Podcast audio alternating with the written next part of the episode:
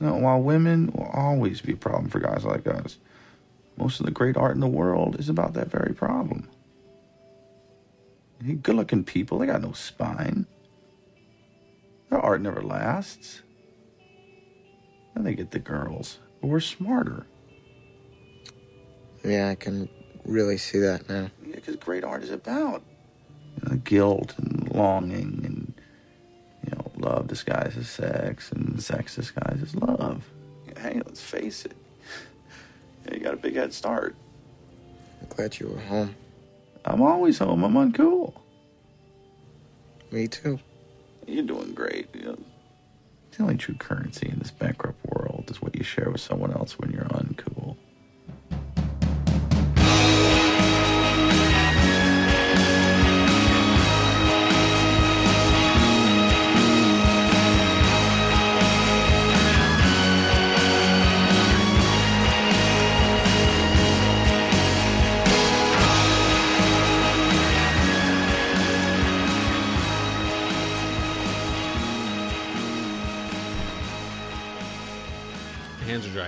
Hello there, and welcome to Pivotal Film. My name is Tom Nolan. And I'm Mario Ponzio, and I have moisturizer downstairs, Tom. This is episode 17. I don't like moisturizer; it makes my hands greasy. Oh. And then I just I ended up just like shaking them like this to dry them off. Do you want that? Like, because of bees? Like, you think there's bees surrounding you? By the way, he's- he's waving his hands wildly. After 115 episodes of this, Tom still hasn't learned that you can't just go like, I'm doing it like this. It doesn't translate to the I always just format. assume that people can tell the way that the air is traveling over the mic. They'd be like, he must be waving his hands back and forth. Our, our listeners are all Matt Murdock. That'd be funny. Are they still making that comic book? Yeah, they're still making the comic book. They're not making the Netflix show anymore. Oh, that's too bad. Charlie. Cox is back to being unemployed. Oh, jeez. I'm sure he got, he got something else going for him. Um, maybe not. Do you know what we don't have going for us, Tom? Movies coming out in theaters because we got West Side Story postponed. Black, Oh, they did postpone Black it officially. Widow postponed, and something else. Do you think The so- Ana de Armas Ben Affleck sex movie got postponed. What movie is that? I don't remember. It's Is that just like a videotape that they took? probably? It's called something. No, was uh, wasn't she in? Ah, I thought she was Deep in Water. Deep Water. Yeah, No, that sounds terrible. sure it is. But I'm sure Ben Affleck loves. The I feel like Ben exists. Affleck's gonna have a bad 2021. He's doing that weirdo Ridley Scott Matt Damon movie. He's in that. The Snyder cut is coming back out. Well, it's based on a Patricia Highsmith book. Is Anthony Minghella gonna do it? Adrian Lyne. I don't know who Adrian Lyne is. He did uh, Unfaithful, Indecent Proposal, and Jacob's Ladder. This is gonna be. You know what? I don't a know. Real '90s gem. I don't know about that one. Unfaithful is not too bad. What did he get nominated for Best Director for? Jacob's Ladder. Oh, Fatal Attraction. That makes sense. Fatal Attraction makes sense. Not Jacob's Ladder. That's so surprising. He also did Nine and a Half Weeks. Oh, oh This my guy- god. Loves penises and vaginas. There's no way that movie is not terrible. With Ben Affleck, it's gonna be awful. It's gonna Most be likely. awful. But that got postponed, and so did um, many other films. We have nothing, nothing left to look forward to. Postponed till when though?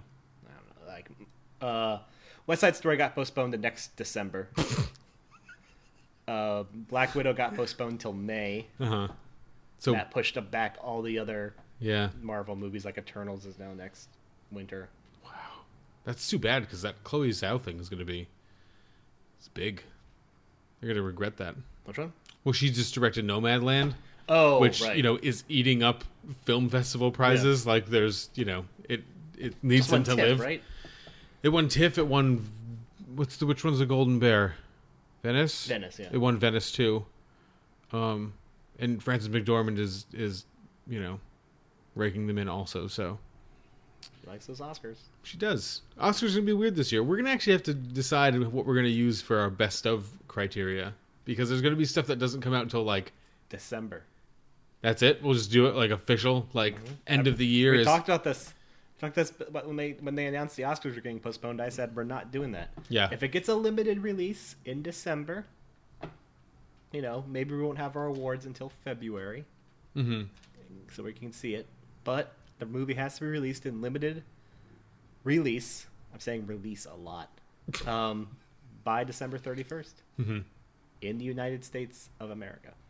If that is a I thing mean- that exists Yeah, on December fair. 31st. There's a good chance after on November 4th we just both disappear from this podcast because we've immigrated somewhere. yeah, yeah, yeah. Immigrated. Immigrated. Or imploded. Immigrated. Immolated somewhere. Yeah. Just self immolate. you know what prevents you what prevents you from self immolating? Tom. Not lighting yourself on fire. Um, drinking beers. And this one is appropriately uh, branded Stillwater Artisanal Brewing from we don't know where. I, I think Norway. But it, I also said uh, on Untappd it says Brooklyn. Oh, it's got lactose in it. Hope you don't have uh, the, the lactose intolerance. I do not. But it was brewed in Stratford, which I'm taking to mean two roads. Yeah, it's Two Roads has like a they they Yeah. lease out Mm-hmm. stills, not stills. You know what I mean? So this is a it's called Wavy. It is a rationally hopped, whatever that means, double India Pale Ale. It's uh, rotationally hopped. Oh fuck. I kept, So it actually makes sense when I was, you read it that I way. I was really puzzling over why it would be rationally hopped. Why are they so snarky on the can? But it's rotationally hopped, which makes uh, a decent amount more sense. Maybe what it was is that I don't know what rotationally hopped means, and I was like, that looks like rationally. Once again, hopped. see bottom for details. Oh, it actually has the hop. Com- it's got Amarillo, Pac, Bim, and Huel. Don't know what those last two are, but it's got Amarillo hops. but it's called Batch 11. It's from Stillwater, which people will know why is important. Oh, Later. Oh, I got it. Took me a second to get that one. Dink it. Oh, look at that little bubble. Hmm. Oh, that smells boozy.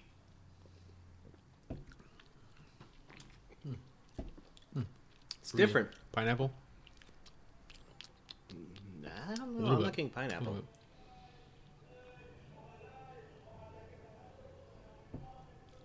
Oh yeah. Something. I don't know. I don't Candy. dislike it. Candy. Getting like a candied taste to it. I, I like it actually quite a bit. Yeah. It's, it's unique. It's it's not what we've been getting a lot from double IPAs recently. It's it's uh I can't really compare it. Compa- Can't compare its flavor profile. It tastes like it tastes like those orange candies, but n- like I'm not getting a lot of orange. really. Mm-hmm. It's got kind of a Cause Robitussin finish, which sounds like Yeah. be a bad thing, but yeah, it's but it's not like Yeah. medicinal Robitussin. No. It's like, what's the taste of Robitussin without the medicine? like that kind of yeah, exactly. yeah, I kind of like that though. maybe it's just Robitussin. Yeah, maybe we're not tricking people this week, Mario. It's really we're just a- pounding. It's, really going to be a Lester Bangs sort of situation. Yeah, yeah, yeah, yeah. Um, should we just transition right to that? he overdosed on it was Nyquil. so, so it was so good. I try. I almost did that once. Really? It was not a fun day. oh, jeez. It was in high school. I wanted to get out of having to write a paper, so I just took a whole bunch of Nyquil before I went to school, and then I started freaking out, and like my body was shaking, and like I didn't know what to do. So I skipped all my classes and went to the computer lab and wrote the paper, and then I handed in the paper. I walked into the middle of that class, handed in the paper, and just drove home. Did you get an A? I got a B. Nice. It was nice, and nobody said anything to me. It was different times. I mean, it's really promoting bad habits. Don't ever do that, kids who are listening to this podcast. Also, why are you listening to this podcast? Um, don't if ever you're do a that. parent whose kids regularly listen to this podcast, you need to have a discussion with somebody. Like Yeah. a, a therapist or like a counselor or something, your priest. Like, you've done some things wrong. Yeah, yeah, definitely so. Do you know who might need a priest, Tom? Who? Who, Mario? Um, somebody who's had to deal with a devil worshipping cult. Because, you know, that's a thing. Then the devil worshipping cult. That's Yeah. pretty scary. You might need a priest for that, yeah. And so you know, who might need a priest is Cole, because he's facing that devil worshipping Cole a second time in the babysitter Killer Queen.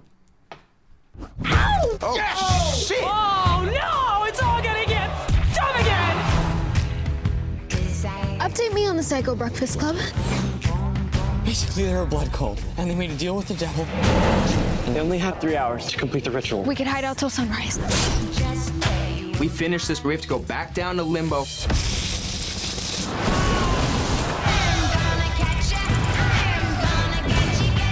I love you, Cole.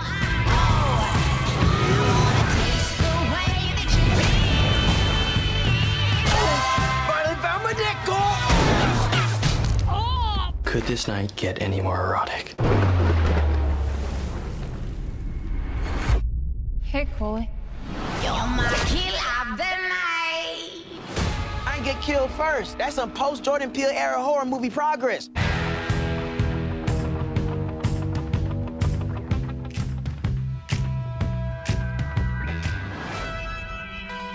What's going on?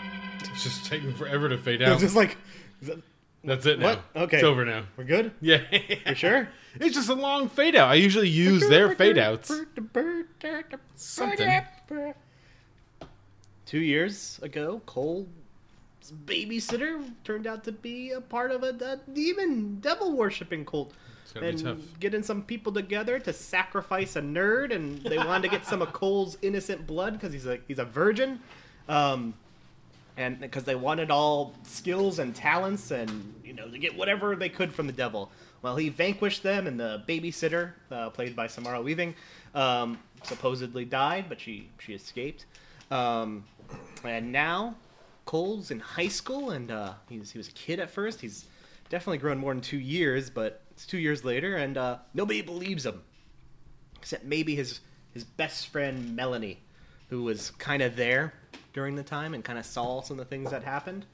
Um, but his parents don't believe him. He's talking to uh, his nurse, his very bolsterous nurse. Who's a nurse? acting- who's acting like his school nurse, who's Oh. acting like uh, his like his therapist, which is which is pretty funny. There's, Cool. The best scenes of the movie are um, that really, um, and eventually he, uh, you know, is is going to be sent off to a psychiatric school to fix himself. But Melanie invites him out to a party beach thing for the weekend. Um, and he goes and he's having a good time, you know, and and also there's this other new girl who's kind of the kind of the the mean, not, not the mean girl, but kind of like the, uh, you know, the questionable hipstery. Little Tough, mysterious. tough, tough girl. The Yeah, tough girl. yeah, yeah, yeah, yeah, yeah. Um, she also goes to this because she's looking for a mystery to solve Mm-hmm. about her parents. Um, and then it turns out that Melanie, uh, the the love interest of the first film, is also a part of this devil worshipping cult, and once again wants Cole's blood. They kill somebody else. They're tracing around Cole to get his innocent blood so they could get all their wishes. a various bunch of shit happens. Um, not worth really describing. The same stuff that happened in the first movie. Eventually, Cole and uh, this this tough girl get together, and it turns out that the tough girl and him both have the same babysitter, B, played by Samara Weaving, and it turned out that you know B originally sold her soul to save this girl whose name I do not remember, uh, Phoebe. Um, because her parents died in a car crash and she was supposed to also die, but she sold her soul to the devil so that they could live. So it turns out that B was kind of good all along and just whatever. And eventually B comes back and stuff happens. Um, they they drink. They eventually get cold and they drink his blood. But it turns out he banged Phoebe at some point during the night, and then they all melt. And then B also has to drink. B's like, I also have to drink this, and then she melts too. Oh, that's too And then bad. Ken Marino's like, "Oh, I saw all of that." And Ken Marino's his dad's like, "Oh, you're not crazy," and that's the end of the movie. It is like the original movie, uh, a fun time. It is worth nothing of merit in terms of describing any sort of cinematic treasure, but it is not a terrible waste of 101 minutes. Um, or less. Uh, some of the jokes don't land at all. There's many times for about three or four minutes where you're kind of just sitting there wondering what's going on and why you're there. But then when it kind of like gets into a run, it gets into a run. Um, Robbie Amell was kind of the standout of the first film, uh, and he continues to be the standout in this one. Uh, the actor who plays Cole Judah Lewis was pretty okay in the first film. He's terrible now, which is interesting. but uh, How long ago was the first one? Two years ago. Okay. Um, but he's like going through this weird teenage phase. He was like, you know, a preteen in the first one. Now I don't know what happened. Yeah. Uh, but luckily, uh, Jenny Ortega, who plays like the new kind of lead, uh, kind of like the tough girl, she's Mhm. actually pretty good in the role. Mhm. So she kind of kind of takes over the, the garbage. Um, you, once again, Samara Weaving's good. You don't get enough Samara Weaving because There never is Mario. There never is. Never to sate my want of more Samara Weaving in horror films. Um, but no, this continues to be the best thing that McG's done. I was so surprised when you said that he made this movie. I was like, He Mick the- G. He made both of them. Uh, so surprising. and it's it's one of those things. It has a lot more Ken Marino, which makes me happy because Hmm. there was not when I first the thing that actually got me to want to watch the first one was the fact that it was a horror movie that was going to have Ken Marino in it. And I've always been a Ken Marino guy for some reason. I think it's from Party Down. Was he your favorite Love. of the state? No, I think it's I think it's Party Down. Okay. Like him and Adam Scott and Leslie, Leslie Cap like kind of followed them after Party Down. Um, so you get a lot more of that. Uh, Leslie Bibb has kind of become an okay actress again Oh, as yeah, she gets Leslie older. Uh, but yeah, it's fun. It's it's forgettable. It's it's a good horror comedy. So watch it in this Halloween season. Uh, yeah, I It's mean, not a waste. It's it's up there, I think, on like the Netflix's top whatever. So I think people are just checking it out. Oh, I'm sure Like, there's gonna be for good one. good timeness. Oh yeah, I'm sure there's gonna be a third one. I'm sure they're gonna wait until like Samara Weaving has like, you know, some time they can throw like six million dollars her way and be like, "Can you star in this again?" didn't she melt? Yeah, but they can bring. Doesn't matter. It was the first one a Netflix movie too. Yeah, both have been. Oh, okay. Netflix, So they're definitely gonna make a third one. What is happening? Oh, that's that's your demon worshipping cult right there. Fuck it. All right, take it out. I was just trying to charge my fucking phone and it didn't want to be charged. Um, yeah, I, I kind of wanted to see it, but I just have no, I have no time to watch something like that in my house. I- when I do have time to watch something like that in my house, I have to watch something like our next movie, Mhm. which This is also much less fun. which is I suppose much less fun. But uh, you, you only get one, I suppose, a week with a family where there's like everyone is away enough to watch something where a dog gets crucified. We are talking, of course, of uh, Antonio Campos' new film, The Devil All the Time. Excuse me, preacher. You got time for a sinner? You know, I studied something. It's called the delusion. A belief that is untrue. It is our delusion that lead us to sin. Delusions!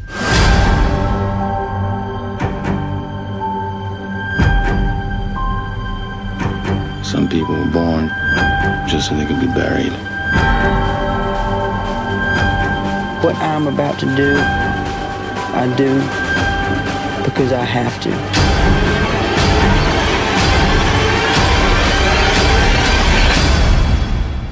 Not because I want to.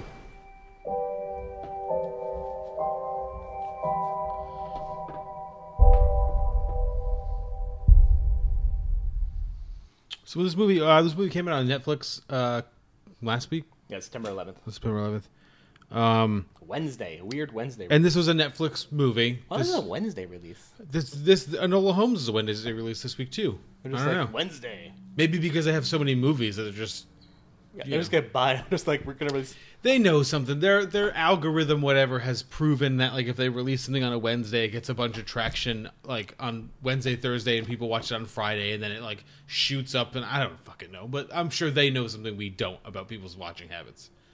They have to. Um, what was I talking about? Oh, I was talking about Bill Skarsgård. Uh, he plays Russell. He's just gotten home from uh, Willard Russell. Will.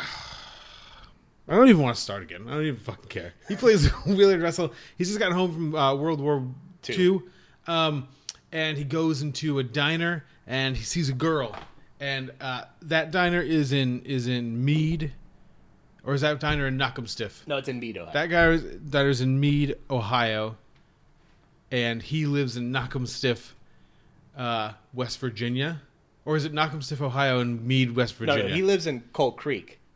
This movie. So he lives in Coal Creek, West Virginia. Right. But they moved to Knock'em Stiff, Ohio. Here's the thing: we just kind of talked. He's going to Coal Creek. right now. I get it. He's and I knew it when I This watched is, it, this and then is going after to be the my fact. issue. This is going to be my issue. Really quick one of the things i we were just kind of talking about it like about things that you know you told me like really cursory what you th- thought about it and i don't um while i kind of like disagree with it i don't like fully disagree with it. There's stuff in this movie and what a lot of the reviews are talking about the fact that it's too um faithful to the novel. And this is an area where i feel like this movie probably didn't need to exist in the manner in which it exists. All these towns are look exactly the fucking same Mead looks bigger. but like you don't really Stiff get to see very much Coal of it. Creek look exactly the same. Who gives a shit? Like I think I They're know ten they hours away from each other. but who cares? Who fucking cares? If it was everyone finds everybody in the exact moment that they need to be found, so it doesn't matter if they're ten hours away or two minutes One away. town has Sebastian Stan getting a hand job and throwing the cup on the ground, and one town doesn't have that. get it- Crucified. get it all in the cup? Crucified dog town. Cum cup. Knock 'em stiff and cum cup. that was one of my favorite lines in the movie. Did you get it all in there? She's just like, uh, yeah. I mean, yeah, Great. It's, it's All right, just continuing. A hard film that the plot described. Though. It is It's hard film, and I was just going to kind of set it up. That sets up a a that that girl um, dies. That girl turns into his wife. They have a son named Arvin. Um, she eventually dies, and Willard goes crazy trying to get God to save her from whatever uh, th- from, the the cancer, cancer, that's yeah. got her. Um, it, it doesn't fucking work, and he goes into the woods where he's created this. You know, he was he was prayer log. yeah, uh, like this little chapel that he just kind of stumbles upon. He's like, "Oh, I've started praying again." He writes to his mother on a postcard and blah blah blah. Um, from there, we get a we we get a, a, a ten year span where Arvin goes to live with that mother and his uncle, who have adopted this girl who was the daughter of um, uh, A pastor. a pastor, Roy. but who was like has like weird thoughts on religion. He lets us like spiders rain down on him. He gets and bit by a spider and goes insane Uh, because of it. Mia, which which house? What's I forget how, how to pronounce her last name. Waskakowski. Waskakowska. Kauska. She's Alice in Wonderland. Alice in Wonderland. Exactly. Um, that's how I'm always gonna know her forever. Is Alice in Alice in Wonderland. Um, he gets bitten by a spider and he has these hallucinations and he ends up thinking like he knows what God wants and what God wants is for him to stab his wife in the neck with a screwdriver and then to resurrect her. And his meanwhile his brother who is uh, a, a, a, is crippled is just like you, yeah. you you sounds like you stabbed your wife in the neck and you know that sounds crazy to me. And he gets in a car later. This guy uh, roy pastor roy he gets in a car. He's gonna hitchhike home. He's gonna get his daughter. You know what i mean? I have no idea what happened to his his brother. Who knows what happened to him? He's just gone off the face of the movie. Um somewhere between mead and knock'em stiff he's just evaporated into thin air. Maybe he got resurrected. Maybe he did. Maybe he she is inside of him and he was like, "Fuck this, I'm out of here. I'm not going back to that sideshow." Um, even though, even though he running played away a- from Neville Longbottom. he played a nice guitar. And that was not Neville Longbottom. That was uh, cousin Dudley. That was Dudley. Oh, right. Yeah, Is it? yeah. He was. Remember, he was like the best part of that Coen Brothers movie. He was the guy with no arms and Oh, legs. he's Dudley. He's For all this time, I've been thinking Harry Melling's been no, Neville no, no. Harry Melling is Oh, Dudley. right, because Neville Longbottom's like hot now. yeah. That's Neville. Not to say that he's Harry Melling's unattractive. Doesn't matter. He gets in a car. But have you seen Neville? Like fucking. Yeah, he's he's very kind of him and Matthew Lewis. him and Dean Thomas. Whoever that guy plays Dean Thomas in the movie are both like jacked. Um, doesn't matter. Why am I thinking of? I'm thinking of uh, Thomas from the Stand miniseries for some reason. Oh, I don't know. The old one? No, no, he's not in Harry Potter. Also from uh, From Harry Potter. Let's move on. Let's keep going because I want to introduce all the major characters here. He gets in a car with two two people. One of them is played by the uh, Carl and Sandy. Carl and Sandy. One of them is played by Jason Clarke, who is not my my favorite, and um, Riley Keough, who, when the movie starts, is very young. And Tom is doing this without notes, guys. That's why. I'm doing without notes, and uh, yeah, and there's things about this movie that stood out, and like the plot is is not, one of them. Um, they apparently we meet them also in the di- in the same diner where Willard meets his his wife to be. They meet each other as well. She's a waitress in that same diner, and he takes pictures if he's got a pretty enough face to to, to photograph. Apparently, the pictures he takes, Mario, are of women having sex with men, and as he tortures them to death. That's what he does. I don't know if he makes a living off of doing this. I don't know if there's an underground economy responsible for keeping him like in in film and gas and hotels or Really, whatever. Andy, it's probably Andy Warhol. He probably sends all the stuff to the Maybe, yeah, yeah, yeah. That's like the, that's the sequel to this. Um, that's what's in all of Andy Warhol's boxes that are that museum in Pittsburgh bought. Um, his boxes of junk. Um, and that's where this first part of the movie ends. Mario is that you you get introduced to those three parties, and then oh, and Sebastian Stan is a cop who got the, the got the hand job in the car that they Cum got it all in the cup. Come come cup. Sebastian come cup Stan. Um, in the winter come cup. Um, then the movie skips ahead 10 years. And we are introduced to Eliza Scanlen, who is playing that girl that was adopted by Arvin's. Laura. Thank you for coming up with all of these names because my phone is not like doing it. It's too much scrolling, and this cast is too fucking long. Um, she plays the girl. Uh, Tom Holland plays Arvin. Um, they, he is, you know, without without faith. He also has a very short temper. He's he's held on to some of the, th- the some of the things that he's learned from his father about like dealing with bullies and like not letting people push you around. So when like the local douchebags pushes um, his sister around, he eventually takes a paper bag and a fucking hammer and destroys them. Everyone's okay with it. It's just how it gets done. You Uh, were maybe okay- a, you were they're okay maybe a with his- little too hard with it. They're okay with how his dad just like beat the shit out of those two guys. So Right, exactly. That's how he did things in the fifties and sixties. just how it got done. Um, eventually, a, a pastor moves into the town. Mario, the, the pastor's going to take a the pastor that lives in that town's going to take a vacation. The new pastor's going to come in, and that pastor is played amazingly by Robert Pattinson, who is doing something. Um, he gives that great. One of my favorite parts of the movie is that great speech he gives about like he's going to eat the shitty food. So like the rest of his passengers, can, or the rest of his parishioners, can eat the good food, and he singles out The- the, the Arvin's livers? grandmother's Yeah. chicken livers. He's like, who f- brought this this shitty plate and this crap food? I'll eat this, so you don't have to eat it. Um, I've never been so embarrassed. oh my god, it's so great. I love the grandmother. in the, Um, She was pretty good. And We'll get to, we'll get to all that stuff. Kristin Griffith. Things happen here where uh, Robert Pattinson, the pastor, takes advantage of, of, of Nora and her, her willingness to be a good Christian. Uh, meanwhile, I forgot to mention, meanwhile, the whole thing is narrated by the author of the book. He's a good narrator. It was an awesome narrator. We'll get to that too. Um, Arvin ends up meeting all of the characters, all of the major players here that kind of that were that were disparate characters in the beginning of the movie. You know, he he he stumbles upon um, Clark and what was Riley Keough's character's name again? Sandy. Sandy. He stumbles upon them. Uh, he gets reintroduced to Sebastian Stan, um, who originally like picked it, you know, went to see the the scene of, of his father's suicide and thought that he had blood all over his face when it was pie and and all this other stuff. Um, like a good pie. It did look like a good pie. It also looked gross. It looked like it was full of blood, which I think was Really? supposed to be Just looked appropriate. like a boysenberry pie to me. Nah, it looked, it looked like a blood pie, which is fine. It's fine. I want to eat it. I don't know what that says about you.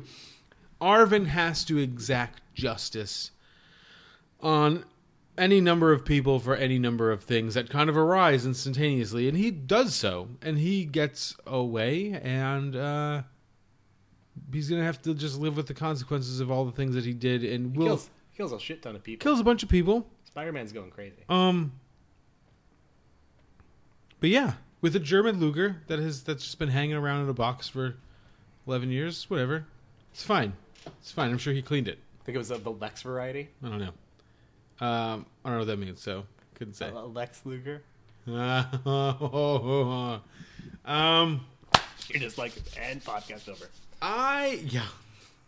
Lex, at, at the the narcissist Lex Luger. I'm out. Um, there's a lot. There's a lot of ins and outs here. You know what I mean? There's like there's rabbit holes that they go down, which are just like, oh, I didn't need them to go down that. I didn't need more of this character. I actually could have dispensed with this character entirely, and I would have been totally fine with uh, you know what was happening. Carl and Sandy. Carl and Sandy. I dug. I kind of dug the movie. It wasn't like not my favorite movie ever. It's slow, but it kind of held my attention. I thought all the actors were working their fucking asses off. Except for Jason I'm not Clarke. sure for except for Jason Clarke, who again, as I articulated to you the last time we spoke, I'm pretty sure this is what Jason Clarke's life is actually like. See, and, my He's. I don't even know. He just does a lot of smiling and chewing on that cigar. It looks. He looks like he's fucking hammered. But like, and maybe that's amazing acting. But he also just looks really drunk. See, I, I don't have the hatred for Jason Clarke you do, but uh, in a film with, with really solid performances all around, he is a sore thumb. It's weird. He's weird. And this movie is fucking weird. But it's he is particularly weird. The the degradation of Riley Keough's character of Sandy is is also really weird. And that they seem to she's like the one person in the film that seems to get no like redemption from anywhere Or a chance even at at all. She just like sinks lower and lower and deeper and deeper, and she's the one that has to like be underneath all these guys that Jason Clarke like ends up killing and taking pictures of, and you just wonder what was in it for her ever. Isn't that kind of Riley Keough's like M I M A M I MO? M O oh, Jesus Christ. Modus operandi. I don't. Yeah, I have like- no idea. Like remember Hold the Dark? Yeah. Oh yeah. That was just her getting shit on for two hours. Yeah. Hold the dark. Actually, that makes that move. Those these two movies would be an interesting double feature, wouldn't they? wouldn't, wouldn't. You get a you get a Sarsgaard in there. You know what I mean? Which Yeah. is always a good thing. Get Riley Keough. Um, you get a lot of wilderness shots. Jeffrey Wright and Tom Holland. Same, same. He might show up in a Spider-Man movie. You never know. Um, James Badge Dale was in Iron Man. Sebastian Stan was is James Badge Dale esque? Yeah. Um, yeah, it's weird. I dug it. I, I didn't like that part of the movie, not because it was hor- hard to watch or like gross or anything. It just seemed um, extraneous. Like it just didn't really need to be there. I feel like they could have wrote around that stuff and dug in like psychologically with those people. But I suppose like the whole idea of the movie is not to get too psychological. Uh, the idea, I suppose, is that none of these people are getting overly psychological about anything. It's all just like instinctual. Um, and it was, I mean, it was for a movie that's a bad time. I kind of had a good time watching it, if if that means anything. You know what I mean? I think I, I dislike this movie uh, pretty tremendously in the sense that I feel it's it's incredibly disjointed. I think it probably tries to hew too close to. I haven't read the novel yet; it's Mhm. downstairs. Um, but I think it tries to hew too close to the the essence of what the novel probably does. Mhm. Um, it just it feels that way. Uh, I think parts of it work really well. Lol Crawley's doing the understated cinematography again. The music is hits the beats it needs to hit. Um, most of the performances are really solid, but they're inconsistent in the sense of I feel as though there there are certain sequences that aren't working at the same level Mm. that other ones are. Um, anything with Sebastian Stan or, Or- Riley Keough and Jason Clarke is not hitting the same highs that you know Sarsgaard or Pattinson are or Henry Melling or Mm. Harry Melling are. Yep. Um, like the only time Jason Clarke looks good in this movie is when he's like confused as fuck about Roy just like wanting to die. Yeah, yeah, yeah. You know. Um, and Harry Melling's like he's he's coming out hard. Like Yeah. as a good actor. Well, he was Um, my favorite part of that Coen Brothers movie. He didn't even say anything. Yeah. Uh, and so there, there's a lot of strong performances in it. Um, in so much that you, there's there's performances you want to see more of. You want to see more of Pattinson. I wanted to see more of Skarsgård. Mhm. Um, I wanted to see a lot more uh, of Haley Bennett. I thought like she Oh, doesn't get that's her name. Yeah. anything. Sorry, anything- Haley Bennett, She doesn't yeah. get anything to do. Um, but like the what she does is so understated. well, Um, and- and it- which is probably the point of the character. And it Like, the makes character's sense. supposed to be just this idea, Right. For you know, for both Willard and later Arvin. Um, but the problem is just like I said, there there are points where it suddenly the film suddenly has to be at one point and then shift seven years earlier Mhm. for no real reason besides possibly I think maybe the novel goes that way, but it doesn't work from a narrative cohesion standpoint to where you kind of just start losing track of the emotional affect you want in each particular kind of and I, sequence. th- I think that makes it hard to catch um, the what the exact nature of the tone of this movie is supposed to be also because it has that really snarky narrator going on in the background that's kind of judging these people as they're they're doing stuff um, but then it just gets really heavy and like you know like with religious stuff Mm-hmm. but then it turns into like an action movie kind of at the end of the movie and you're just like well what like what is this movie? And then and then all of a sudden jason clarke will just show up chewing on a cigar and like smiling grossly and drunkenly with fiddling with he's like always fiddling with the camera. Um and you're just kind of uh, uh, so that criticism is sound in the sense that i also had the same feeling like what is this movie trying to be? And i think i just kind of hung on with the performances and every new iteration of the film. And that's kind of i think to your disjointed point the um the film doesn't feel like it's one continuous movie it feels like it's actually kind of like three different movies kind of stapled together Yeah, or exactly. or like a, a three part miniseries or something that would be on Netflix. it feels like it would have stood Yeah. better as a miniseries. um and so they're just they're they're jammed together and you're just kind of like, "Oh, okay, now this is like it almost feels like it needs to be a true detective season. Mm, which I think would have been a good True Detective season because I think one of the interesting things about this, I think the message of this movie, which is if you read the reviews of this movie, is hilarious. To like, not that everyone is wrong, but the the way that everyone seems to have like a different opinion of like how to interpret like this film's religious themes.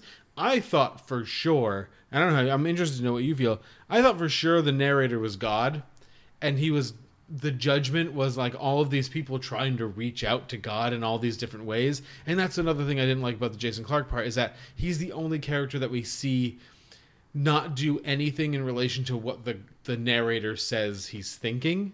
So he's just he's putting something on the Jason Clarke character that's not in the movie. That's not that Jason Clarke is not showing that like oh this is how he felt he was closest to God was when this was happening. And I was like where is that? Where did he ever say anything about being close to God ever ever? But everyone else is really trying to reach out and everyone is fucking up all the time except maybe for Arvin who's just like dispensing justice as need be and like that's what God is for also. Like I'll smite whoever I need to whenever I need to do it, but like I'm not gonna until then. Real George Burns now. Uh, it's too bad George Burns kind of narrated this movie. That would have been great. Um, I don't know. I, I I was so detached from the events of this film that I didn't really pay attention Mm. to. Like, I didn't really even come close to like wanting to interpret a theme in this film. Mm. Like, it, it just felt so. It felt so face forward in terms of like the themes it was trying to do. Mhm. A lot of times that I was just like, I don't. It didn't. It didn't. It didn't at all hook me. And I thought it didn't make me like want to dig deeper into it because for one thing, it didn't feel necessarily. Doesn't feel it particularly doesn't deep. feel- no. not and not just particularly deep. It doesn't feel like it's doing anything to warrant that in the sense of it, it's not as artfully crafted that it could do that. You know what I'm saying? It No. it's not. There's nothing in this that's not has is presented, and so it doesn't feel as though there's any necessary need to kind of like get next to it. No, and I, sp- I suppose that's true, but I I think the thing that kept like me digging and watching was that I kind of wanted to. I was exp- I was invested in the performances, so I was trying to tr- kind of trying to reason out what they meant. You're wondering if somebody picked up that cum cup and drank it. I just assumed that in that town, someone was like, "No, cum cup." Looked around. Protein. Got it. This is here every week. It's a miracle. My favorite part of that movie now is just the term cum cup. Just keep getting getting filled up. Um, but yeah, so I just kept wanting to. Exp- I, I kept thinking about like why Pattinson was doing Pattinson things. I kept thinking about Tom Holland's pretty good. I thought he was pretty I okay. think he's okay. He does a good. Uh, he does confused, but like determined, determined confusion really well. Um, and I just was. I was interested in what that emotion was about. So like that. I'm I was- not. I don't like Eliza. I, I'm not in love with Eliza Scanlen. I think that's a. Yeah. I think that's a kind of. People are going to do that for a while. I know. I know she's got a new, another movie that came out this year that she was a star of. Uh, Baby Teeth, is it? Maybe, I- I think. I'm not sure. I didn't see it. Uh, There was a Um, lot of criticism of, of Skarsgård performance in this, and I thought he was fairly consistent and solid in this. Well, I thought he was compelling. Yeah. I think his accent gets thicker as the movie goes, Oh, as sure. his part goes on. Well, he's he's just there for longer. Maybe. I don't know. That's how it works, right? What? He's from he's from West Virginia. Now he's in Ohio, and that's an Ohio accent. I just, I, it was, uh, but I, I really liked it. actually did not notice. But I, when so what when he was yelling at him, to, maybe it was because he was crying and his voice was thick with tears. I have no, I don't know, but it was like the one thing about it. I was like, whoa, his accent is getting worse. Like as this as this part lingers here, he is just digging into the oh no, you say it, you gotta believe it, and I was No, like, eventually, oh he Jesus, eventually just goes. that's, that's my Swedish. yeah. This would have been a good Swedish movie. Bergman would have knocked this this subject matter out If of the If it had park. been Danish, you could just get you know Vindeman and uh, Mads Mikkelsen in it. Oh, Mads Mikkelsen should have been in it. You got to find someplace for Mads Mikkelsen. Do him instead of Robert Pattinson. Or Just do him instead of Jason Clarke, And then Eliza. then just follow. No, because then Nora would have been like, "Yeah, I'll have your baby. It's fine. It's fine, Mads Mikkelsen. Whatever you want me to do." um, eventually, it's just about him just taking over both towns. Arvin's like, this is a good guy. I like him. I don't know something about him. He makes a really good beef bolognese. So tender. Also, what so happened to the sheriff? He just like disappeared. Yeah, I don't know. Well, that was. I mean, let's end this. But I th- the this Sebastian Stan, Jason Clarke, Riley Keough like thing was so oddly, ah, so oddly managed. Like like I said, Jason Clarke looked hammered. Riley Keough looked like she had just spent ten years having sex with guys that are dead. And Sebastian Stan looks like he literally ate fried chicken every like he made was he it wouldn't surprise me to find out that he made like Super Size Me 2 and was like I ate fried chicken for 8 months straight. He was bulking. He couldn't for- even breathe through his nose. He was, breathing- bulking for Falcon and the Winter Soldier. Oh my god, he was he was like he was like sitting at his desk like writing notes and stuff. I was like this guy's going to die. He's got heart disease. Oh man. Yeah, that was it was so weird. That was like so weird. Like these three characters like are expressed so viscerally but also like so strangely and they seem so unnecessary to the movie except for all of the ways that like it piles on at the end. Yeah, they're kind of like there to like be wrapped around, kind of like that uh the pole, Yeah. the snake Yeah, in, yeah, in the medical field thing. But you don't know know what I'm talking why. Yeah. But like, and what's funny is none of those guys really have like an emotional affect that like hooks close to God, like everyone else does. But those guys are just kind of like there. Maybe power, you know what I mean? Maybe for him it's like power. Um The but- Kanye West song. Yeah. I thought it was funny though that he was just like he was so angry at his sister and his sister's costing him so much in terms of like his election. I love like he just says like I got an election coming up. It's like, like punctuates every sentence. Um but when he finds out that she's dead, he's like I'm to have to go hunt this guy down in a different state. Gonna have to do it. No, or no, I guess that's his state. And he drove in, and Arvin came into. Doesn't matter. Um, so yeah, the devil all all the time. It's okay. You didn't like it. Ah, it's okay. You know, you could much, do worse. Also, too much CGI blood. Get rid of the CGI blood. Oh, you didn't like the whole, the huge black like hole punch that they made in Alice in Wonderland's neck? Yeah, it just like It just pumped out of her. I like when you they shoot the uh, a skinned war. Yeah, guy. yeah, Um, I'm guessing he's supposed to be skinned, and it's from far away, and you can just see like that really red splatter. That's Yeah. clearly just like somebody in post effects going like. Mhm. Well, we've all yeah with with with paint. It's, like just- from it's that far away, you could just literally have a thing behind that person With that just squib. the squib Yeah. that just sprays it. Well, and I would say like we've all seen Seven before, also. Like having a guy that's like everyone thinks is dead, all of a sudden go. this is not like super scary. The crucified dog though, got me a little bit. The CGI spiders did not get me. The CGI spider did not get me because it came out of it came out of that jar like goo. It was like a goo with spiders in it. Um. All right, that's the end of this. We'll be right back with somebody's number seventeen because we did not discuss it beforehand.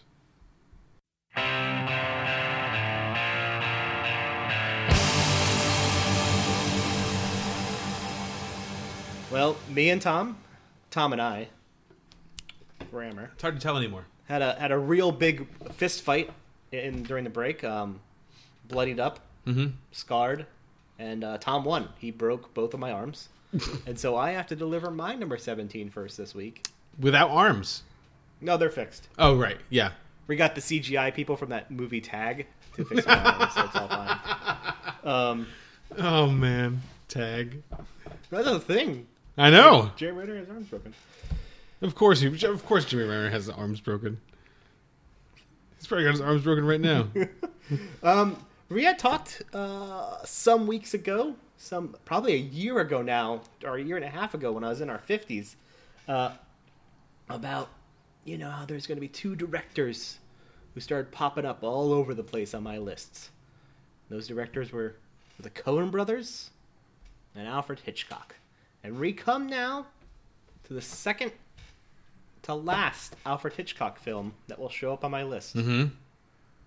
Uh, this is one of my early presentations of Alfred Hitchcock. It's it's I I you know I, I kind of running through the gamut of Alfred Hitchcock, and uh, this was my mom's favorite Hitchcock film Okay. for the longest time, and I kind of held off on it because I had these preconceived notions that it was going to be too hazy, like too much of that in that Hays Code style of film. You know what I'm saying? Code? like like in that style of film where, where it just it feels so stilted and controlled and pulled back Yeah. because of, of the requirements Mhm. of everything um and then I, I was you know i was dreading the transatlantic accents and just all the other nonsense and then finally when i sat down to it. I watched it and for the first hour i was just ugh, don't dig that first hour. And it's exactly what i feared. But then the new wife comes down from the staircase and Laurence Olivier looks at her with like a big fucking disgust and everything turns around. And this becomes for me the best of the horror-esque um, Alfred Hitchcock films. Mhm. And that is the 1940, sorry, the 2020 Ben Wheatley remake of Rebecca.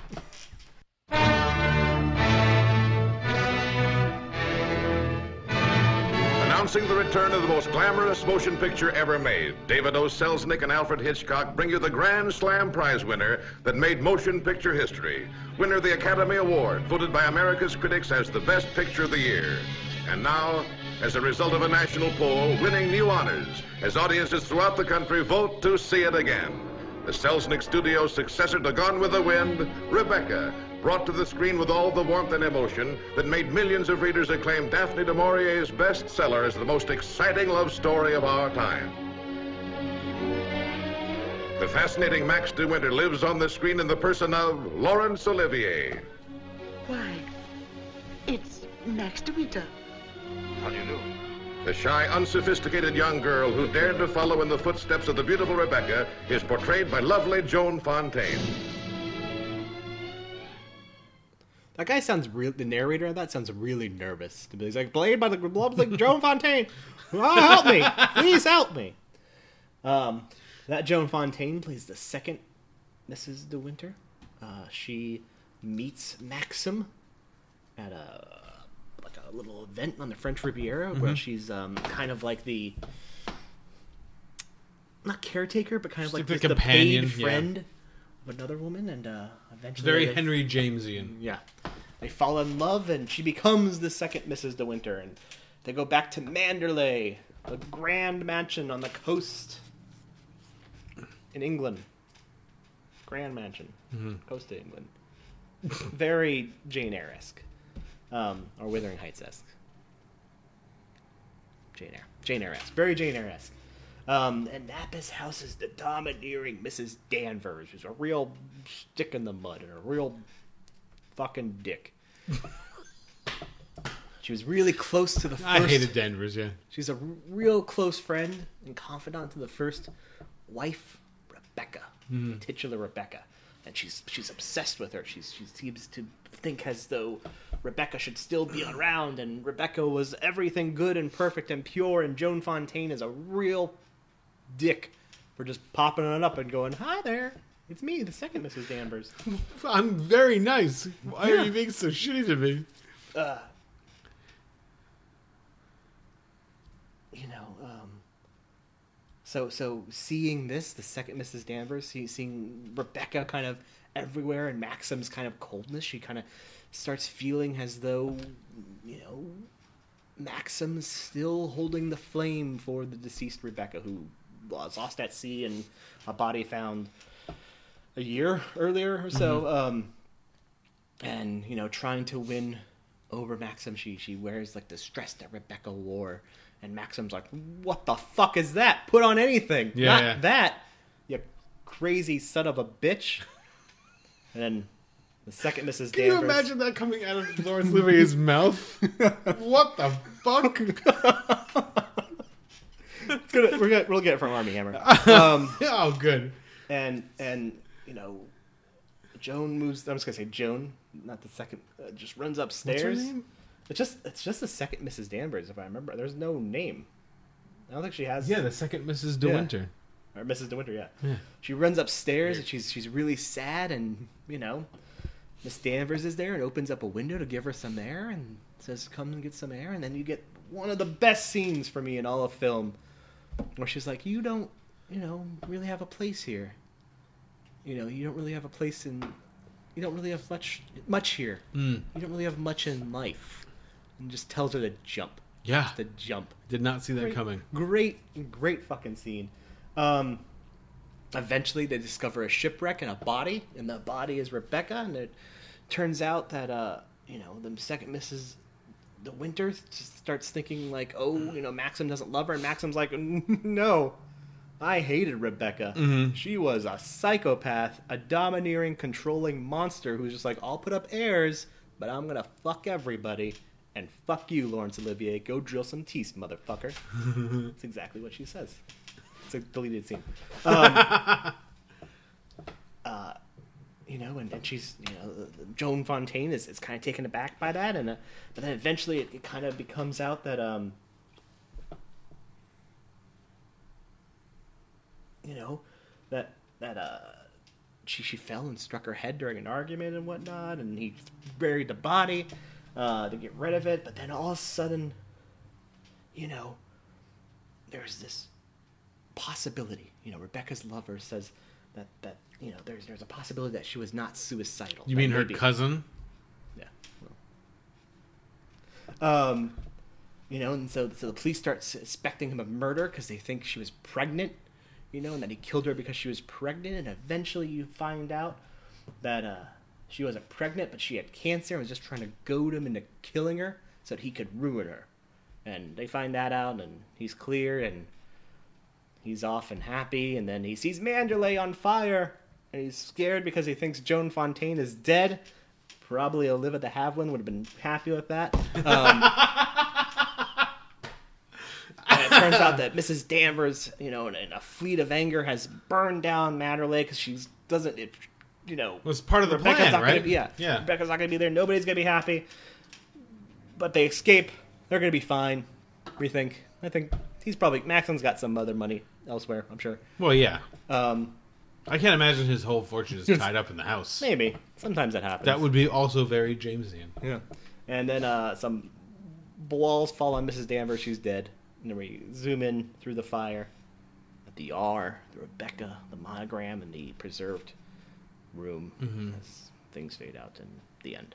Um, as I said, what I what the thing that that com- that that I am so attached to with this film is just that turn on the heel from a very bland sort of romance mystery of that would feel in tune with the time period. Mhm. You know, from from you know Maxim's kind of off puttishness. We know earlier on we talked about Wuthering Heights. You know, another We did, yeah. another Olivier.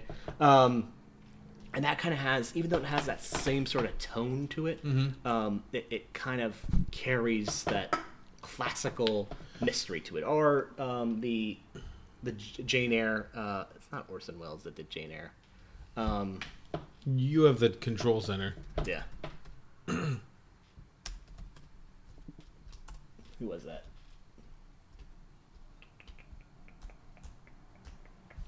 Col- uh, Colin Clive and Virginia Bruce Oh, Jane Eyre. Um, was that really directed?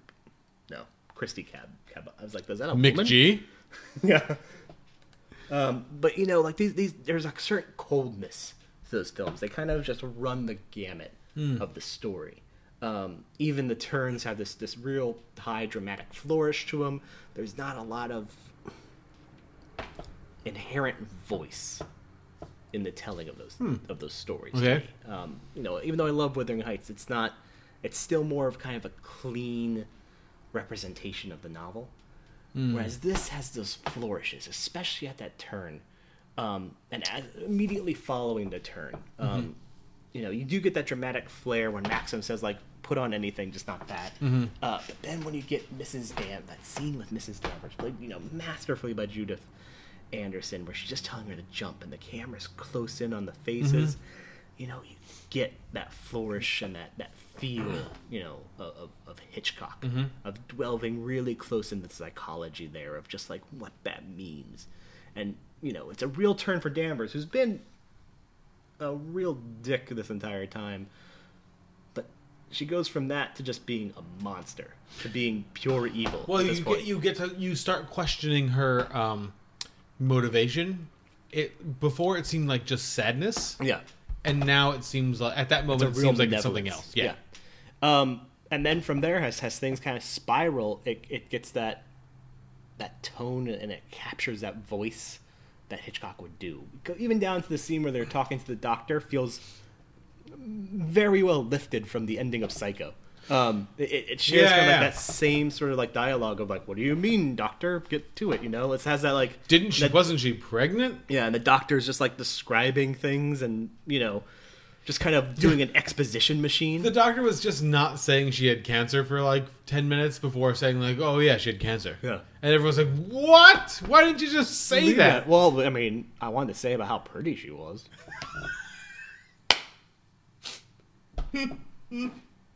That's important. She used the name Danvers. No. What?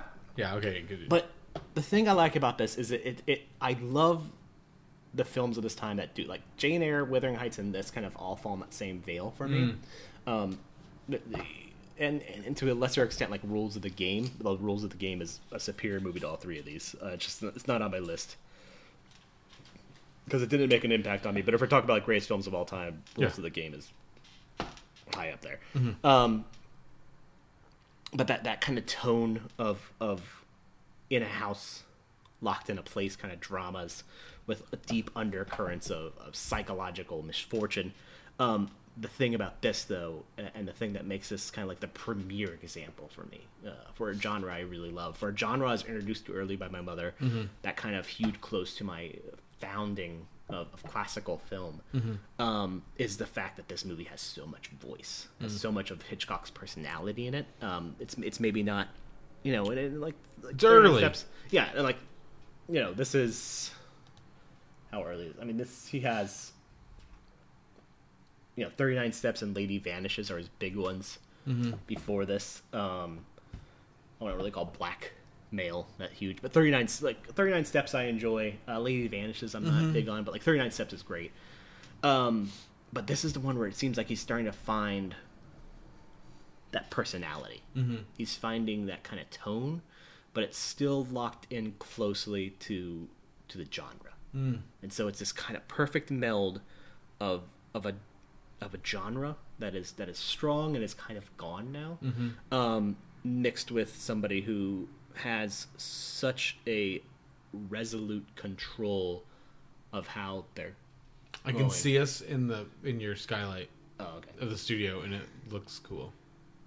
at 130 floors up. That's what it looks like. Yeah. Um, has such a resolute control of what he wants to do and how he wants to do. Yeah, yeah, yeah, yeah. Well, so my question: How old were you when you first saw this? Uh, younger, like I mean, not super young, but maybe like 14. So before you kind of started having your ass kicked, like with personal stuff. Mhm. Um, Yeah, this is a, a real intellectual admiration of this film. but it also kind of sounds like, um, for like how young you were and stuff like that. That it, like, so I have a couple movies like this in my list too, and they're not Hitchcock movies. They're not Rebecca. They're like old Disney shit, like Pollyanna, or like um, Hello Dolly.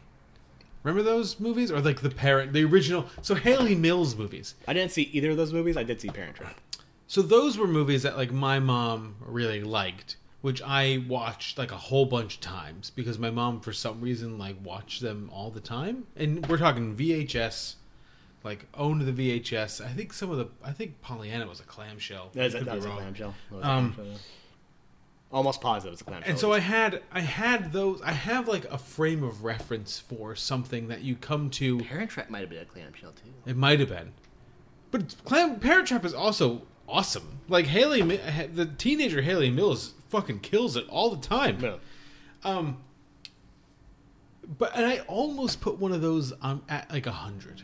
I was really, really, really close because, as we're going to talk about in the next couple weeks here, not we're talking about. Maybe I'll mention it this week. It's going to become hard in two weeks. Like settle in for a weird episode in two weeks. Penis. Yeah. where I tend to get a lot of I get I tend to get a lot of stuff that's influential from me or to me from my dad. Our interests just align that way. But I did get my mom did introduce me to a whole bunch of culture stuff that is did not stick with me as foundational for how I would look at culture going forward, but is kind of imprinted in my brain. So when my when when Hello Dolly was released, like re-released as like a Fathom event in theaters, I like made my daughter go with my mom because I and when she was just like it was okay, I was just like it was okay. You got Barbra Streisand at her height and Michael Crawford, Michael fucking Crawford. Like, what are you talking about? Okay, and she was like, it's just too. Phantom of the Opera, Michael Crawford. He's in Yeah, there? he's you know young, skinny Michael Crawford dancing all over the Is he place. fat now? No, he's just old. Oh, okay. But he was young and like looked he like he was he fifteen said feet skinny, tall. so I was like, but he was like looks really, really skinny in that. Okay. And there's like things about all of those movies that aesthetically I think still seem like um oh, I don't really want to make this political. That seemed like that strike me as like a American ideals, and I was young enough to be Americana, just Americana. Americana. Yeah. That I was young enough to be really susceptible to like the lure of whatever that ideal was, and I'm when I was watching Rebecca because I, I had avoided Rebecca not because like of this podcast, just because I didn't care. You know what I mean? It was like the one. Well, it was Hitch- your first time seeing it? Yeah. So it was the one Hitch. It was there's not the one Hitchcock film. I haven't seen a bunch of Hitchcock films, but it was like one of the ones that I was just like I'm not interested like at all in whatever is supposed to be happening in this movie. And it got a Criterion release recently, but be, you know coming after two movies that I had seen. Um, What'd you think of it? I didn't like it.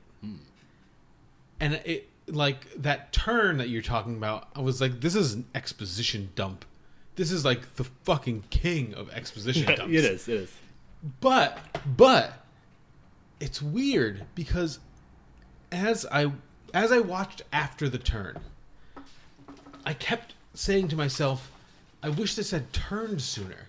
Because now there's like stakes. Where before it was just like the second Miss De Winter's feelings. Yeah. And now there's like all this stuff. And Olivier's weirdness now all of a sudden makes a lot of sense. But for an hour, and this is a long movie, for an hour I was Yeah, just like, a little over two. but hours. it feels like forever. Yeah. That first of those really long two hours, I was just like, what is. It's about an hour and ten minutes before you get that turn. I think. Yeah, and I was like, Olivier stinks. And I almost Really, I love Olivier. I almost texted you like, is the is like, is this movie on your list because Olivier is fucking terrible?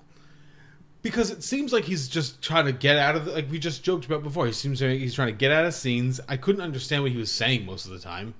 Um, because he's just like da, da, da, he's delivering his lines in the way that he will deliver a line, just like really quick and really rushed and really abruptly. And I was like, "What is this guy's fucking problem?" But the twist comes, and you're like, "I kind of get it now. I I get what his personality that he'd been developing Never was questioned for. the Olivier. We've talked about my opinion. No, but I do question the Hitchcock because that's a big fucking exposition dump with no evidence going like leading up to that point that any of what he says is gonna be the case. But that's that's kind of And an, an element of Hitchcock. Um, I suppose it is. Like that's kind of what you get from Hitchcock. But here's and I'll draw a comparison. This is like something that I was thinking about because we just you're good. Yeah, I'm gonna get a bourbon. Because I was just thinking about it because we just watched it and I really loved it. And I was like I'm thinking about Psycho a lot. Like because I th- it, I think in a different circumstance I couldn't put it on a pivotal film list because like my pivotal viewing of it was at 38 when we decided to like we were most of the way through our pivotal our pivotal film list. I mean, I did that. But it really was yeah, but yours is different. Yeah. You know what I mean? I haven't watched Psycho like 15 times since you made me watch it that one time. Um, I really I really dug it. Like and I was really into it. And like even the Ringer did like a Psycho or did like a Hitchcock top 5 with a with Wesley Morris who I've, I'm like obsessed with as a writer. Um, but they were just like, well, Psycho, blah blah blah blah. It's it's okay, you know. It's this movie, and I was like, Psycho is amazing, but Anthony Perkins is while he you don't know the nature of what is happening inside of him or what's good what like the nature of the plot is going to be going forward in that conversation that he has um, with Janet Leigh and like in the, in the room when he gets to the sandwich and all of those stuff you get Stuffed a, birds. you get a hint of weirdness Yeah. and so what comes after is not it's a surprise, but it's not unexpected and it's not unearned. And so the the exposition dump feels weirdly felt weirdly unearned to me. And I was to the point where I was just like, what? You know what's interesting about that is is I one point I will make is is three of the movies on my list um, from a Hitchcock. This to Strangers on a Train. Yep. To Psycho. Mhm. It's kind of like this nice evolution of how Hitchcock. That's interesting, yeah. Does a script like how not necessarily a script, but how Hitchcock delivers a story. Because like Strangers on a Train has a lot of that exposition dumps. But it's so fun. But it's but it's funny. Yeah. You know, um, I can't remember his name, the actor's name right now, but you know, um, it just it has a lot of fun with those exposition dumps, but it's it's happening. You know, it's it, it is there in it. Um,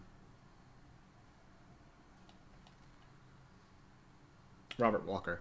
Um, you know, Robert Walker set such fun in that. Let's say we're planning. Let's say you're planning a murder. Mhm. Yeah, yeah, You know, and then by Psycho, you get some exposition dumps, but mostly it is nuanced performances that are kind of like driving you towards what's going to be that exposition dump. Mhm. Um, and so I do kind of see this as an evolution. I, I, it's it's just for me. There, there's a lot of things working here. Right, and I get that. Um, Like mostly, like for me, like Judith Anderson's Mrs. Danvers, one of the greatest like villains for me.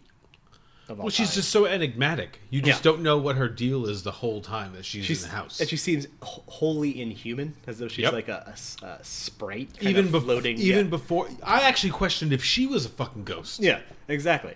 Um, like floating, but she just floats in and out like through everything, and she has this like certain inhuman quality to her where everyone feels uncomfortable around her. Mhm. And you know, Anderson just nails that. Um, and Fontaine, who like after I saw this as a fourteen year old, I just fell in love with. Mhm. Um, like does that does a really solid control for 1940 of this really hapless, scared girl who's in love into somebody who kind of like takes the reins. Mhm. Like after she finds out the truth, she really kind of takes control, and that's it's it's you know it's it's that kind of weird juxtaposition that Hitchcock had of strong women versus like his absolute misogyny.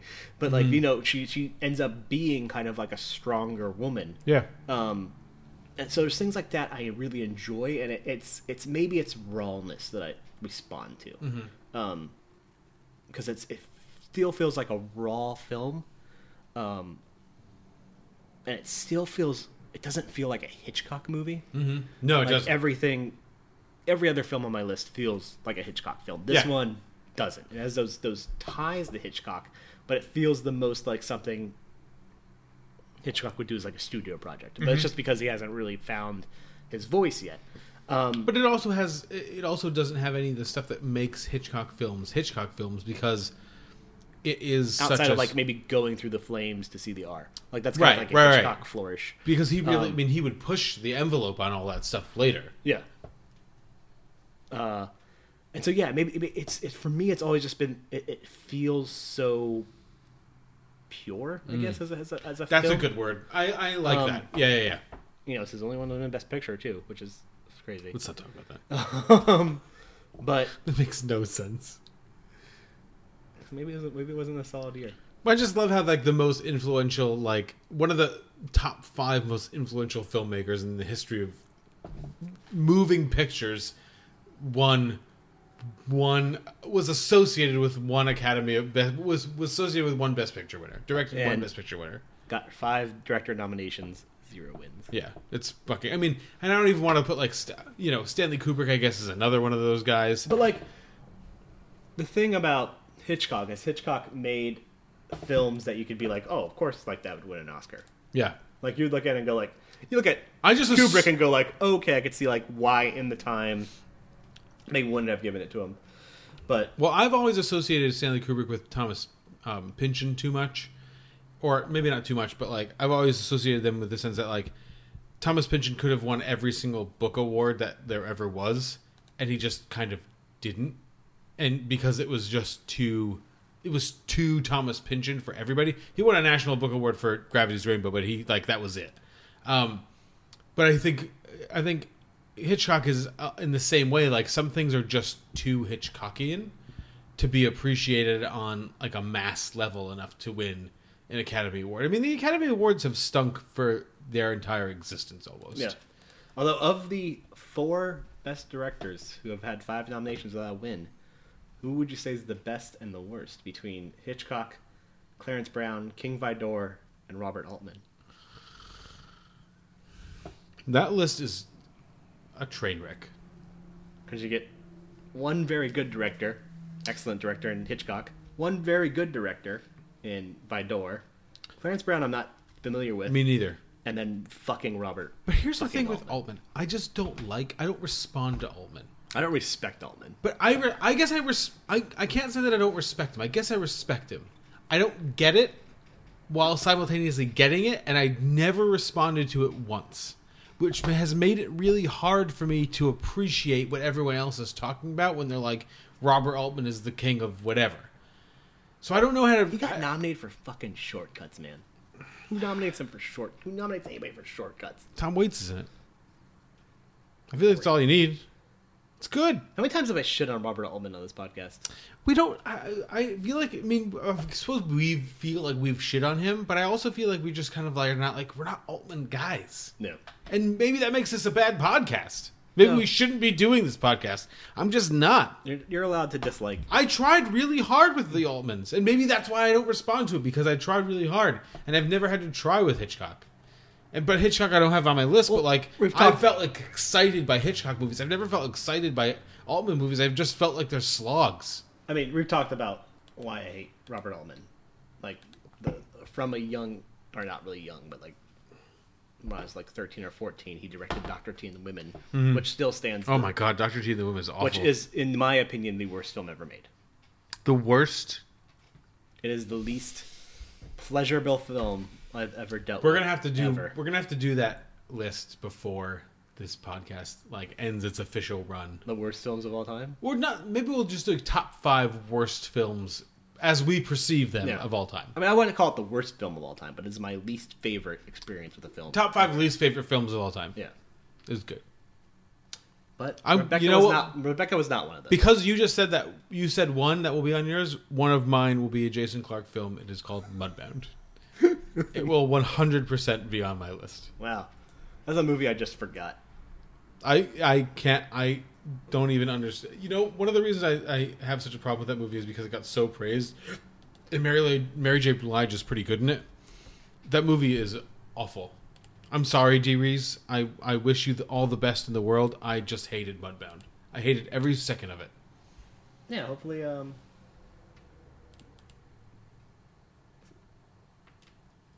oh well, I forgot. Last thing he wanted already came out and got panned. Yeah, it was a Netflix movie. Yeah, I forgot that. Was Woohoo! But I Rebecca was an interesting experience, Mario. It was a very interesting experience, and I feel like it was. I feel like it. We talked about. um We're gonna talk about Rebecca again next month. Yeah. We will. That'll I'm, I'm very interested to see. I like Armie Hammer. I like Ben Wheatley's film. Yeah, uh, it'll be cool. Lily James is a decent choice to play, and Kristin Scott Thomas are both good choices. Yep. I think all three choices are good choices for Yep. this. I agree. and it's and it it's specifically been said we're not doing Hitchcock. We're Yep. doing the book. Well, and I think Lily. And I think it, it stands. It stands. That book is is very from I remember from what I've read of it is a mo- it's super modern, Mhm. and Hitchcock couldn't do a lot of that. Like the endings changed because Yeah. of the Hays Code stuff. Um, that I could see a modern take on it working. hmm Yeah, I'm excited. I mean, I I wouldn't say that I'm excited, but I'm interested. I'm very It would interested. it would be great happens. though. Ben Wheatley goes very heavy kill list and just has a part where Armie Hammer just bashes a guy's head in Well, with yeah, a hammer. I mean, Armie Hammer now can do anything he wants. He's he's He is a billionaire. But well, bet- between Call Me by Your Name and then his amazing turn in Sorry to Bother You, uh, he's kind of earned his stripes. I, I love I love him in Lone Ranger. And you love him in Lone Ranger. There you go. He's fucking Lone Ranger is great if you get rid of Johnny Depp. There's a crow on his head. Just get rid of Johnny Depp. That movie's really good. Johnny Depp's fucking garbage in that movie. You get a good William Fichtner and Barry Pepper performance in that. Ooh, Barry Pepper, yeah. And William Fichtner, always good. Yeah. I can't remember who the main villain in that was though.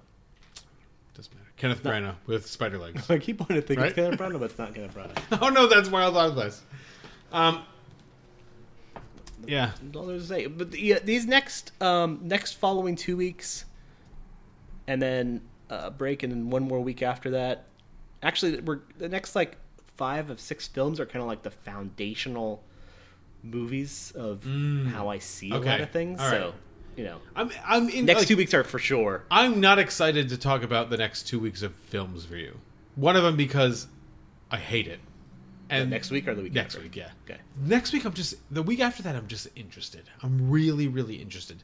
I haven't ever, I haven't gone back to watch that whole thing in a long time. Uh, that's and I my- wonder if it'll play. di- I My number fifteen is one of my most watched movies of all time. so that's that's the whole thing I'm going to say. I know you love that movie. We've talked about it a lot of times. I haven't gone back to it since like we've known each other. Yeah. Not because like I've been avoiding it, but just because I haven't had it's it's never been a movie that's like pushed any of any buttons for me. I also perceive it in my mind to be like 7 hours long.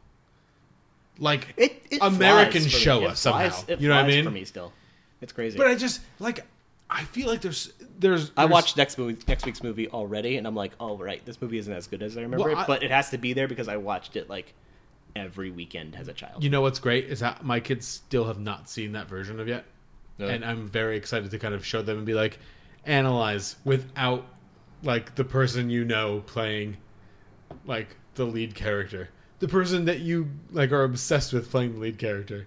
With a thousand percent less Dan Stevens. Dan Stevens, he's so good. now, why isn't Dan Stevens in Rebecca? That would be good. That would have been way better. Anyway, anyway, Mario. Who was the bad guy in? It wasn't Ruth Wilson. Who's the bad guy in? Ah, Tom. Tom Wilkinson's the bad guy. Nice. And what? And uh, the main villain in Oh, uh, Lone Ranger. William Fichtner is also. eh, Barry Pepper's in there. Okay, cool. I thought you were talking about your next week's movie. I was like, who, who is he? it's Tom Wilkinson. That sounds. Now I'm going to rethink that whole movie. All right. We'll be right back with Tom. You're number 17, which is very similar to mine. Yeah.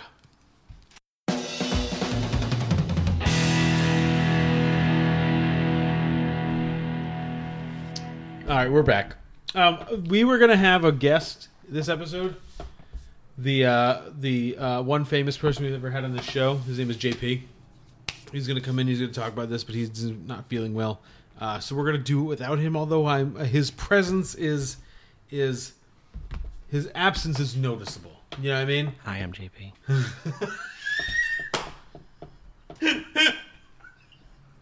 Sorry, JP. Um, my movie is a movie. So we, you know, we talked several weeks ago, a bunch of weeks ago, about like every movie that I'm going to talk about in this little chunk here could have been my number one. Every movie that up until my number one was at some point my number one, but this movie, these are when the things kind of fell off. So this is where a movie was number one for a while and then just kind of lost it. And I just watched this movie again for the first time in a while because the last couple times I had seen it, I had watched the. Have you ever seen the director's cut of this movie? It's horrible. No. Um, because the like every three hour long version. yeah, because every every bad tendency that this director has in the director's cut is is accentuated. And Does Kate Hudson say I swallowed your cum several times? Does Jason Lee say I swallowed your cum? no, she didn't. Um, Frances McDormand. if if you don't know what movie we're talking about, uh, my number seventeen is the 2000 Cameron Crowe film Almost Famous. From Cameron Crowe, writer-director of Jerry Maguire. If you're going to be a true journalist, you cannot make friends with the rock stars. Just make us look cool. God, it's going to get ugly, man. They're going to buy you drinks. Don't take drugs. They're going to fly you places for free. You're going to meet girls. We are not groupies. We don't have intercourse with these guys. Just blowjobs, and that's it. Amen. On the road with the band. Your mom called. Rock stars have kidnapped my son. Spirits run high. There's acid in the beer that's in the red cups. How do you know when it's kicked in? I am a golden Innocence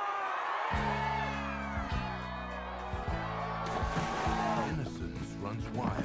Let's deflower the kid. We need this story in four days. It was it was Nyquil. He overdosed on Nyquil. And more to stuff. write home Me and about. Lester Bangs have a lot in common. Can I speak with William, please? Is this Marianne with the pot? Then the music. Then the music. Oh man, trailer voice. Ah, I love trailer voice. Is that the Um, dead, is that the dead one? Do you think, or is that the other trailer voice guy? I don't know. It sounds newish. Doesn't sound like classic trailer voice guy. There's two of them. Sounds happy. The trailer voice guy never sounded happy. That guy sounds happy. Uh, I was so Mario mentioned that the movie. He just mentioned. Uh, I think I recorded it. I'll leave it in. The movie came out in limited release on September fifteenth, the year two thousand. It was released in wide release on uh, September twenty second, two thousand. I was lucky enough to see the movie on September eighth, two thousand. They had a sneak preview of it You were at TIFF. at the oh no at the Orange Movie Theater. Um, I have my ticket stub. I should have taken a fucking picture. Ah, damn it, Mario! Didn't Why? take a picture, Why do you take so a I could prove to these bastards that I, I did it. Actually, I could go do it when I go home Yeah, I was about to say if I remember. we're not gonna put this on right now. Like, Live tweeting. Yeah. Here's my ticket stub. So he's like, you know, reheard that you're recording right now, and you don't have the ticket stub available on your tweeter. You know what's funny though? I have like a I have a a, a a few movie ticket stubs. You know what ticket stub I have in my bag of ticket stubs? The Phantom Thread screening that I saw at Criterion, and I have no idea why I kept it, except I think it like fucked my life up for that day. Don't And know. I was like, I was like, I must save this ticket. I've only kept one ticket stub ever, and it's a Finding Dory ticket stub, and I'm not sure why. It's a mystery. It's a it's a separate like multi-part podcast. Yeah. like a serial like podcast in itself. I when I saw this movie, I'm Sarah Koenig. um, I was managing a record store. I was working in the mall. A lot of things came to, or a lot of things. Which hap- record store was this? National Record Mart. So they've since gone out of business. Is this the one you worked with? No, Chris was the bookstore. Chris was a bookstore. Okay. So there's a guy named Chris, guys, who we we I think we'll have Chris on the podcast after we finish the list when we're doing like kind of very specific things. I've come up with a great idea for after. Yeah, we'll talk about that. Um, I was working at a record store, a record store that I was. Uh, it was tiny. I was the manager. We could do whatever we wanted. Um, I could listen to whatever I wanted. Music was my whole life. I was in. Um, no, was I in a band at the time? I feel like I was not in a band at the time, but it didn't matter. I was playing drums, but every my whole existence was wrapped up in listening to music and selling music and talking about music and just being around music. I was traveling to see shows. I went to Syracuse to see a Black Crowes show. Black Crowes and Oasis. I saw them six times on that tour. Um, Jesus Christ, what? yeah, I saw that. So that's I once almost saw Muse twice, and I was Yeah. like, that's too much. I saw them six times on a tour. I um It's like that one person who followed that Drink a one beer. band. the Led Zeppelin, Jay Baruchel. Oh, the other person we talked about before that followed that one band. Might want to cut this part out. Who's the person that followed the band? Um, so almost famous, needless to say, was a big deal to me. I was not like a big Cameron Crowe fan. I loved Jerry Maguire. I was, and I, I liked singles because I thought I should because I loved Pearl Jam. This is before Vanilla Sky. This is before. So Vanilla Sky is a movie that comes out right after Almost Famous. Um, I kind of don't like say anything. Is that allowed? Am I allowed to say? I don't Say like Anything say anything? sucks. I I've I've always found it very stagey. Like John Mahoney is the best thing in Say Anything, and everything John Mahoney does in that movie is really like uh telegraphed and like cliched. Did he do? This is gonna be a dumb question. Did he? Did he do rebuilt a rebuilt a zoo? Yeah. He we did? bought a zoo. We bought a zoo. We're gonna no, we're, him, right? no, no, bye bye. We'll get Okay, to that. okay, we'll get to that. I was not a I was not a huge Cameron Crowe fan, but I saw Almost Famous was you know I, I saw the trailers and I saw that it was coming out. You know I read magazines back then, movie magazines, Premiere, Entertainment Weekly, all the things. I knew this movie was coming out. I love Jerry Maguire, and I was like, well, this is going to be my movie.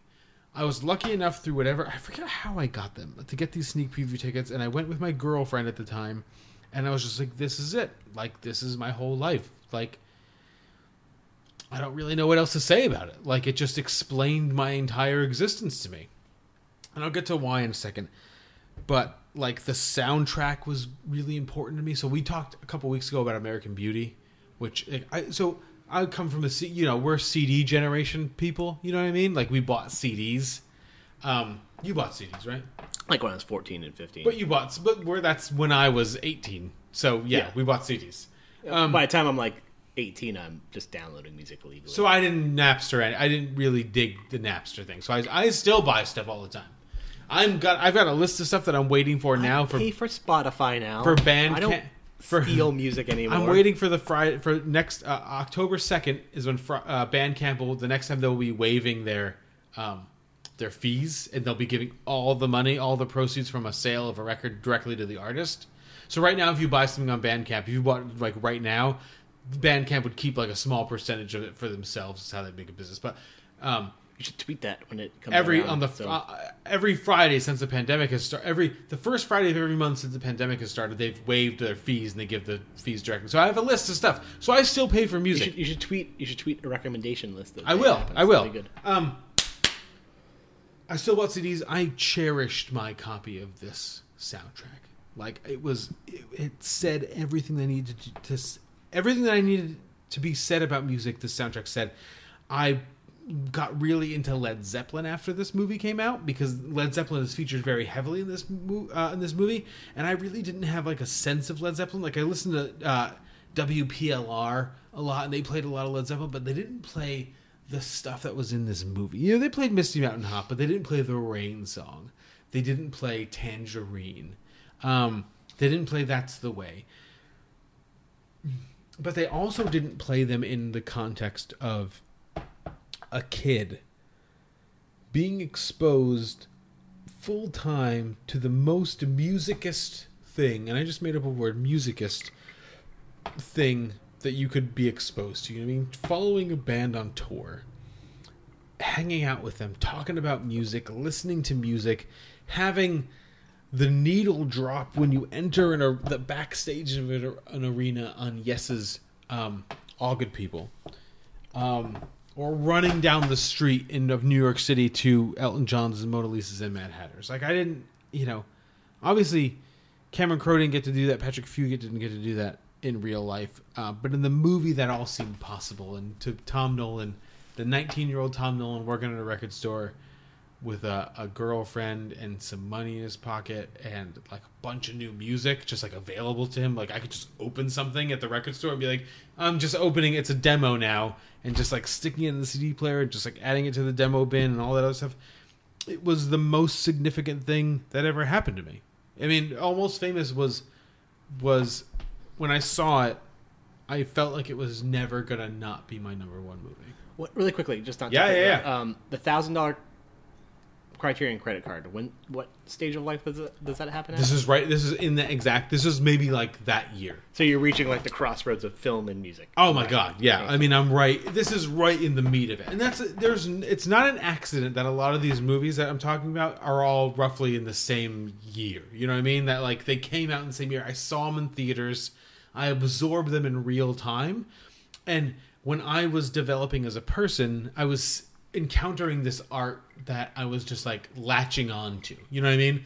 There's a movie that we're going to talk about later that had a more sig- had a more significant and foundational and longer lasting impact on my life that I saw at exact actually you know a bunch of movies that we're going to talk about later I saw Road around Trip. the same time yeah road trip um uh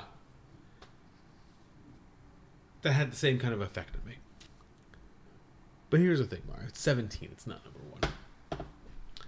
even when I saw it in theaters did you see you didn't see this in theaters did you no even when I saw this in theaters Not to not to like. no, no, no, no, because I'm how go- how little music means to me. Mario, I'm going there right now. Even when I saw this in theaters, a a bell like that went off. I wouldn't say in my mind. It was like, where's like the most subconscious place you can carry a thought? Like cockles. Your cockles. As Maybe Denis Leary would say. a bell went off in my cockles, and I said, "That's weird." Like, that's strange. And as things were happening in the movie, I'd be like, I'd get back into the like, I'd instantly get back into the movie. And then like a thing would happen, and be like, hmm, "What's uh, okay?" It's weird. As I came back to this movie this year, so this is the 20th anniversary. This is going to go up on September 26th. It will be four days. And we didn't plan this. Obviously, we didn't plan this. We didn't plan the, for a fucking pandemic to happen. We would have been to this movie three goddamn fucking months ago if everything wasn't a fucking shitstorm in America. I liked I liked our little diversion. It was no, it was really nice. But we could have done that. We could have done that now. You know what I mean? We could have done our best of the year. We could have done our number ones, and then we could have been like, we're gonna watch the be, you know, we're gonna watch the Sight and Sound list now. You know what I mean? Just for fun, just to hang out and drink and talk about movies. I watched it, and with with a lot of noise going on in my head, with the 20th anniversary coming up, and the um, Jim Miller, who is a guy who does stuff who maybe I should know about.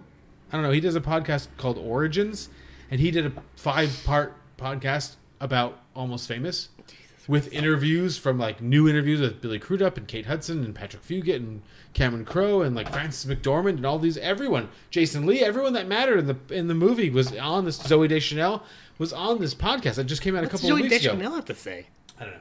She's barely in this. So the ringer kept, you know, picked up on that. Um, you know, so my it was in it was kind of thrust back into my life right around the time we are going to do this this do it for this list, and I watched it, and all those things that I had a that were like a bell in my cockles, uh, was like a fire alarm in my cockles, like that doesn't work anymore.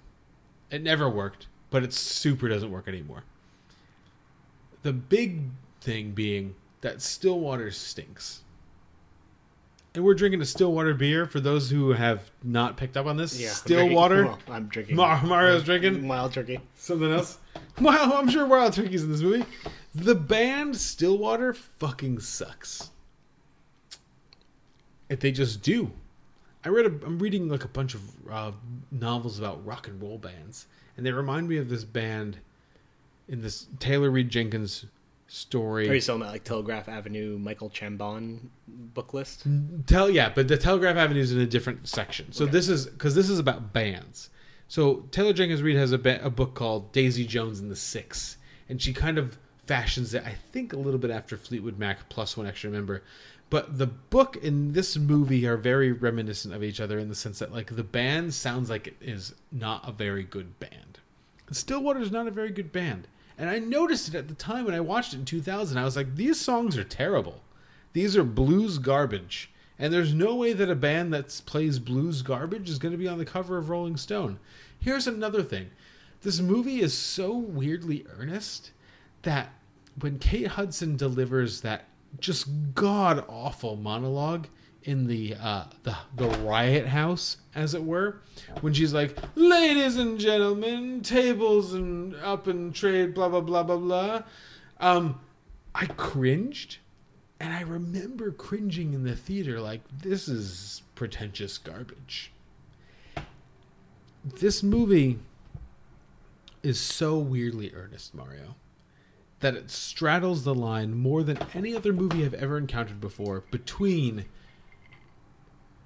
like heartfelt perfection and pretentious trash.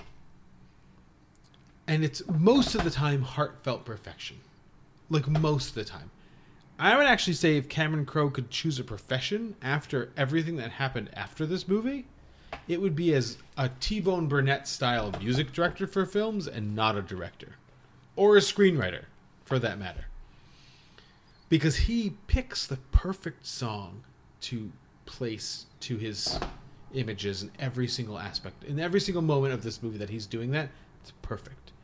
From like the the ones I mentioned before to the Rain Song when Fairuza Balk is walking into that that dressing room or that that backstage area after you know late in the movie and she's talking to Billy Crudup to America when Zooey Deschanel's getting into that car to like you know I've seen all good people yes and that thing Misty Mountain Hop when they're crossing the bridge going into New York City when they're like New York City uh to Mona Lisas and Mad Hatters, to My Cherie Amour, when you know Patrick Fugit William Miller is watching his his love Penny Lane get her stomach pumped. It's, it's just perfect. But then there's that scene when they're all on the plane and they're all gonna die, and there's turbulence for ten minutes. Lynyrd Skynyrd scene, and everyone gets a monologue. Everyone doesn't get a line, Mario. Everyone gets a monologue, and I'm well, just like the punchline. The punchline gets a, a line. Which one?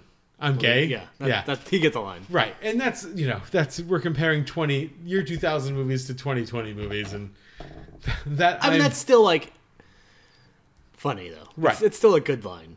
It's still a good line, but it's also just kind of like nobody would care if the drummer of a band was gay.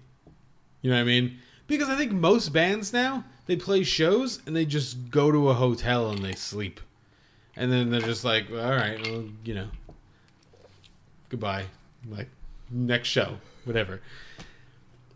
The monologues in the plane are so rough for me, like because they're not crisp.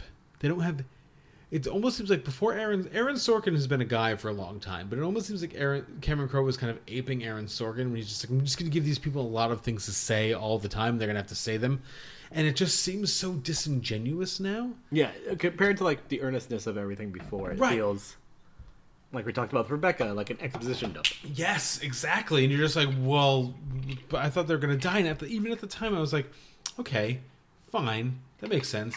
But I was just kind of like, but it also seems really. This scene seems like it's taking Convenient. too long. Inconvenient. Right. So it's 17 because it, it is the first movie that straddles that line for me, I think. Or the last movie that straddles the line between being like amazing for a reason and also just kind of like eh, for another reason. And it's really complicated and I just I have really conflicted feelings about it. Like this movie got nominated for 4 Oscars, two best supporting actress Oscars, which I'm assuming that like it split the vote and Kate Hudson got you know, she, Kate Hudson was supposed to win it, but she lost to Marcia Gay Harden for Pollock, which is a pretty good movie. Which also a pretty good performance. Right. And I Better think Kate Hudson is in this. and I for think me. well, Kate Hudson's just electric. I don't know how much performance is going on, but she's just like, oh, there's Kate Hudson. Just lights up the screen. You know what I mean? Um, it won Best Original Screenplay and got nominated for Best Editing. Um, but it's also kind of largely been, I think, forgotten, except This for is the year of Beautiful Mind or is this the year of Gladiator? So it would have been Gladiator, I think. Um,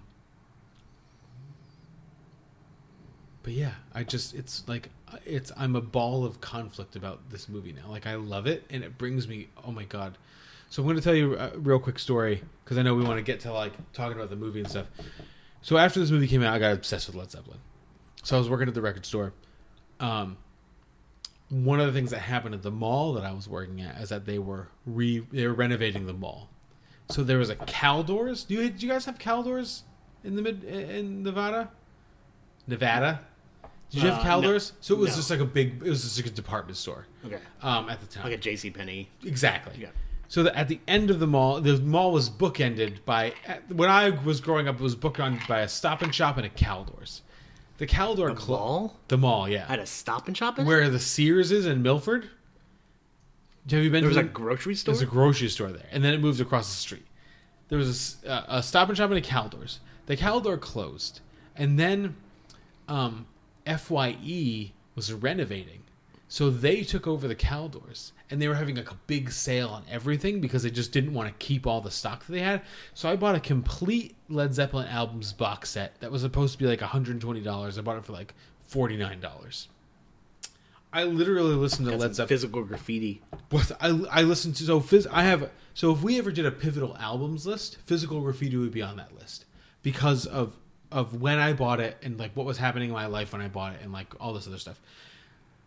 So I I have sense memory. I don't have that box set anymore because I just listened to the shit out of it and now I don't ever want to listen to Led Zeppelin ever I know again. number one on that. Pivotal Pivotal Records? Yeah. I don't know mine. I could, I could do I could do that really easily. What is it? Black holes and revelations. You think so? Wow. Just because of like the it was a pivotal part of my life. Yeah. I listened to it constantly. I have no idea what it would be for me. For pivotal record. Are you, surpri- are you also are you also surprised it's a Muse album? No, I'm not surprised at all that it's a Muse album. But I'm surprised that it's that specific. But only because it doesn't it doesn't matter. Well, Absolution's the best one, but I have like visceral sense memories of getting that box and being in that room and picking up that box because it was associated with Almost Famous from seeing this movie. Um, but there are questions now, which you are going to articulate. I know it. Yeah. In which JP, I'm sure JP would have like very similar stories to me. I do have some. I have some opinions on this. All right, go. I guess the thing that strikes me about this is not necessarily I don't have I don't have a lot of questions about it. When I first saw this film, like right after it released on DVD, I remember being excited about the DVD because I Mhm. remember there being like it being like one of those DVDs that was gonna have like a lot of the special features. Mhm. And so when I rented it, I was like really stoked about that because it had like a lot of the deleted scenes. Yeah, yeah, yeah. Like the Stairway to Heaven deleted scene, if I remember, if I'm remembering correctly. Um, I think it did, just didn't have it in the context of the movie. yeah. Yeah. When I watched it though, I felt like entirely devoid of emotion. Mhm. And I still feel that way just because it is at times so I don't know if it, I don't know if earnest is the word I'd use for it, but clean. There's Oh, a yeah. cleanliness to Mhm. it. Um, Even is- to Lester is- Bangs, who's like nice. yeah, there's there's a, a deliberation to it, a real deliberate sense of creation. Um, to where like I roll my eyes when that tiny dancer scene comes on, just because it feels as though it's so bookmarked. So uh, the curiosity I've always had with you in this film is I understand from like the emotional affect that it has on Mhm. you in terms of like when you came into it. And the reason I asked about the criterion question is like you started like getting introduced to like film. Mhm. And I see almost famous as like bad film. I see a lot of like, and, and this isn't to like shit on. It is kind of the shit on the movie, but it's not the shit on like the experience because I understand like almost famous for a lot of people has has been this experience, Mhm. but I ultimately feel as though Yeah, yeah, yeah. I get what you mean. maybe because Cameron Crowe was like coming at it so closely that he he felt like he needed to be so deliberate in what he was making. Yeah. Um, That's a good. because I think he's a good I guess filmmaker. I, I like, for all of its flaws, I like Vanilla Sky a lot. Mhm. It, it it has a lot of shit going on. But, I wonder how much of that has to do with him versus like that Tom Cruise and Penelope Cruz are like magnets. Yeah, no, they're and pretty you magnetic. could do like- pretty much anything and they would look okay. Diaz does a pretty good job, like in her small. Little But I think too. she, at the time she was like that too. Like he ca- he cast Yeah. like three very charismatic people to be in his You get some Kurt remake of a movie. Yeah. It wasn't his movie. He Well, didn't develop open- it. but it's it's significantly better than Open Your Eyes. Right, but I'm just saying like he had there's like a source material. There's no Kurt Russell in Open Your Eyes. No. There's Um, but there there's uh, at least an experimentation there, whereas I don't feel like there's experimentation in Almost Famous. There's like slapstick humor in Almost Famous, where like um, Sapphire kind of like runs into the wall. Yeah, you know, yeah, yeah. it just seems like there's these moments to like create levity, just because he's trying to like tell this this story. Seeing this movie at the time you did, compared with like your kind of like experience and exploration Good. of film, like how how did that feel at the time? Here's what I will say th- to that, which kind of pigeon, which kind That's of, like how this podcast is a lot of me interviewing you about your choices. which kind of that question uh, ties directly to something that I want to talk about, which is that this movie is about this movie talks a lot about being a fan. You know what I mean? Like, whoa, he's genuine. He's a fan of the band. He's not gonna like screw us over as a journalist. He's a fan, fan, fan, fan, fan, fan. Or even like the band aids, like, uh, you know, the the whole idea of the band aids is like we're not like groupies. We love the music. we're we're the just music, to support the, the music, band, whatever. Even though it's pretty clear that they all have sex with the bands, but doesn't matter. I mean, i fucked Billy Crudup. yeah. Yeah, at the time, a lot of people were having that exact same thought. Oh, I'm saying right now. Oh, okay. Especially after Mission Impossible Three. And he's got that Emmy under his belt now. Best supporting actor in a drama or something. For, oh, For the morning that- show. That board. I was like for Watchmen, but then I realized he was in the movie. Well, but it's in the hilarious. They've been joking a lot about the fact that the, guy that played Dr. Manhattan in the Watchmen HBO series also won an Emmy. So it was a good night for Dr. Manhattans. All Dr. Manhattans on film have won Emmys last Sunday. and Zendaya. Isn't that nice? And Zendaya. Which is awesome. Good for her. Um, and Regina King is on is halfway on her way to an EGOT. I know nothing about any of this because I don't watch TV. So. No, me neither. Um, I didn't. I watched one episode of The Watchmen. I've watched zero episodes of Euphoria or The Morning Show or anything. I have HBO matter. Max right now, and I'm gonna try to like force myself to watch Love Ca- Lovecraft Country, but I'm not looking forward to it. No, me neither. Um, I think one of the things that it means to be a fan, though. So this movie's kind of pitching fandom as like one thing, like you you universally or unilaterally love a band, or uh, or a thing.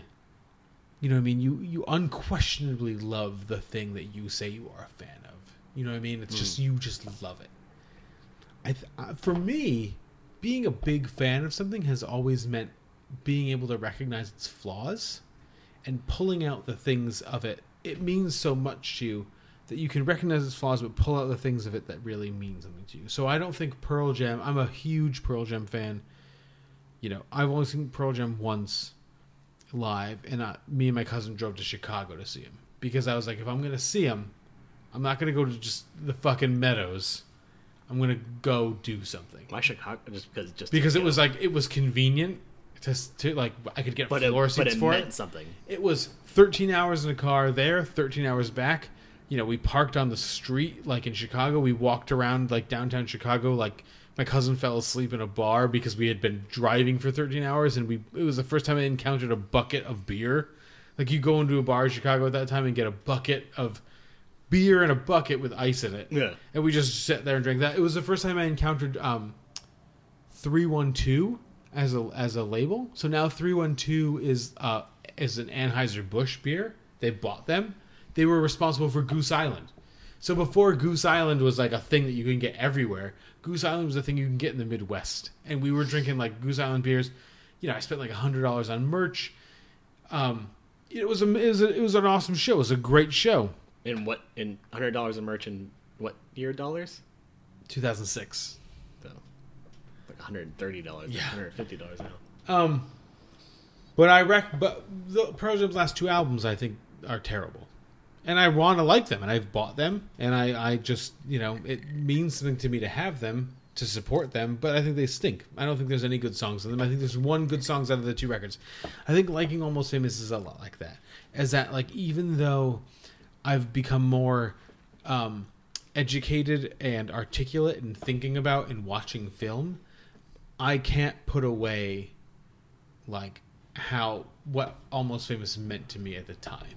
Interesting. Especially especially because of some of the movies that are coming up later on my list that tie directly to music in, in, in a couple weeks specifically, is that I've been able to kind of, I've been able to kind of, so I'm, I'm thinking about music a lot. I'm thinking about music in non-musical arts a lot because of something I'm doing for my MFA program, and um, almost famous does it the least is the least significant to me.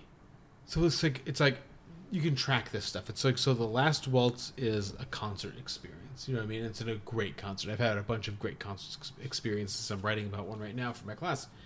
Um, for this thing that I'm working on.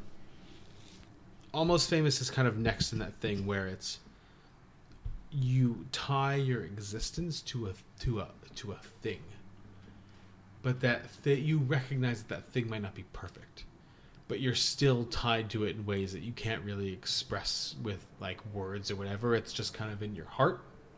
So but which i think is good for almost famous. It's, you know it's what it wants to be i think. It wants to be an all heart movie. It's not a head movie because if you involve your head too much in it you're just like why did penny lane even show up to new york? Yeah.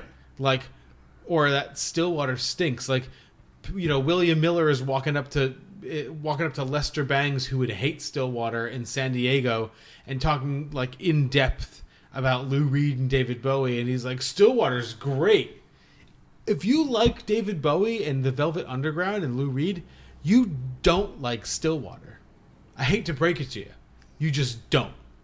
Um you know what i mean? So that's your head talking though and your head finds narrative flaws in the movie. This is, this is supposed to be based on Allman Brothers. Well, that one picture is based on the Allman Brothers. The whole thing is really just kind of based on his whole experience as a teenager. Okay, 'cause I remember like the Allman. Brothers, like the jumping in the pool was Allman Brothers. Well, and so is the picture. That picture that he shows is from the Allman Brothers at live at the Fillmore East. because the Allman Brothers are kind of like boring bluesy too. So But the Allman Brothers are also great bluesy when Yeah. they're when they're not playing whipping posts for like fifty also, I didn't minutes. realize both of them are dead. I didn't realize both of them are dead. What Gregg and Duane Allman? Yeah. Well, then they're old. One of them died a long time ago. Yeah, I know one of them died a long time ago. Or one. But that's the thing. So like, what, so listening to, I just kind of talked about the fact that like everyone's kind of doing a rehash of, of Almost Famous. One of the things that they're doing is talking a lot about the fact that this movie is supposed to hew so closely to Cameron Crowe's existence. I think the fact that it hews so closely to Cameron Crowe's experience is a bad thing.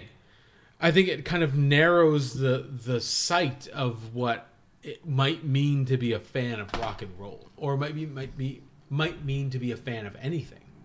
I think he's purely thinking of what it meant to me to be a music journalist as a teenager, which meant making concessions to things like terrible bands like Stillwater. Just like how we're making concessions to this very questionable beer. How do you Oh, how yeah. did you feel about it like at the end of the beer? Oh, It was very fine. forgettable. Yeah, it's forgettable. I I'm like just kind of like it's just turned There's into a beer. There's a reason I switched to the Mm. uh, the old standby of, of, of whiskey. Right. This beer that we have left will be a good editing this podcast beer. you know, just sitting in my living room with my computer on my lap, just like taking small chunks of this out and then putting a neutral milk song at the end of it. Um, but yeah, it's it's it's at this after this point, my my interpretation of film, even with like my number two film, which I would see like a couple of years after this. But you know what is another, so I was thinking about this a lot. I think one of the movies that kind of played a part in my uh, disappreciation of or universal appreciation of Almost Famous was storytelling. Because remember, do you remember from the Todd Solondz movie that we talked about way back Yeah, in yeah, episode yeah, zero, when at the end of the first part, um, Selma Blair's like, everyone's like telling her that her story that she wrote, which is based off this true story, is like a lie, and she's like, but it really happened. I feel like that's 100% at play here in this movie, where he's just like, this is what really happened to me, and you're just like, yeah, but it sucks. You know what I mean? Yeah, but it doesn't. It's not as cool as everything else in this movie.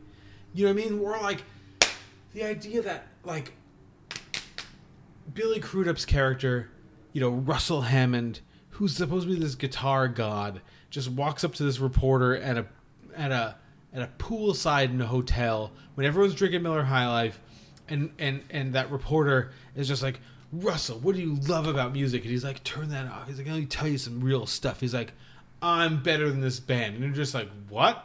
Why did you say that? Like Yeah. at no point up until now did you did we have any idea that you were better than this band and then it goes away until that t-shirt comes. And then they're like oh this t-shirt says all the stuff. I'm better than you blah blah. Just like why did you say that? Why are you saying that to each other?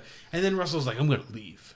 And they're just like but why are you leaving? Like there's just two instances of this in this whole movie.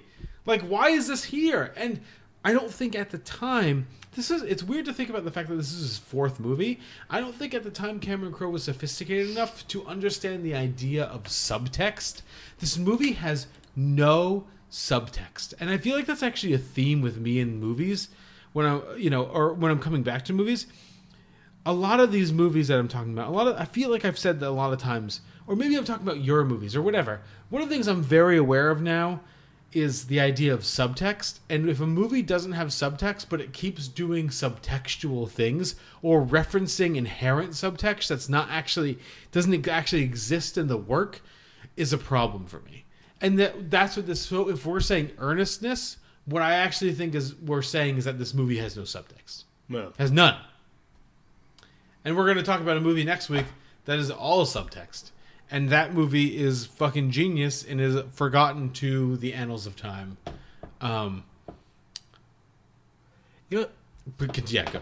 the one thing, and I don't want to change subjects though here, but the one thing I find interesting is that your appreciation of this film, in terms of its music and its like weird earnestness with all of its flaws, hits me around the same age as another Patrick Fugit movie. What's oh uh, the Risk, wrist, Cutters. cutters? Yeah, yeah.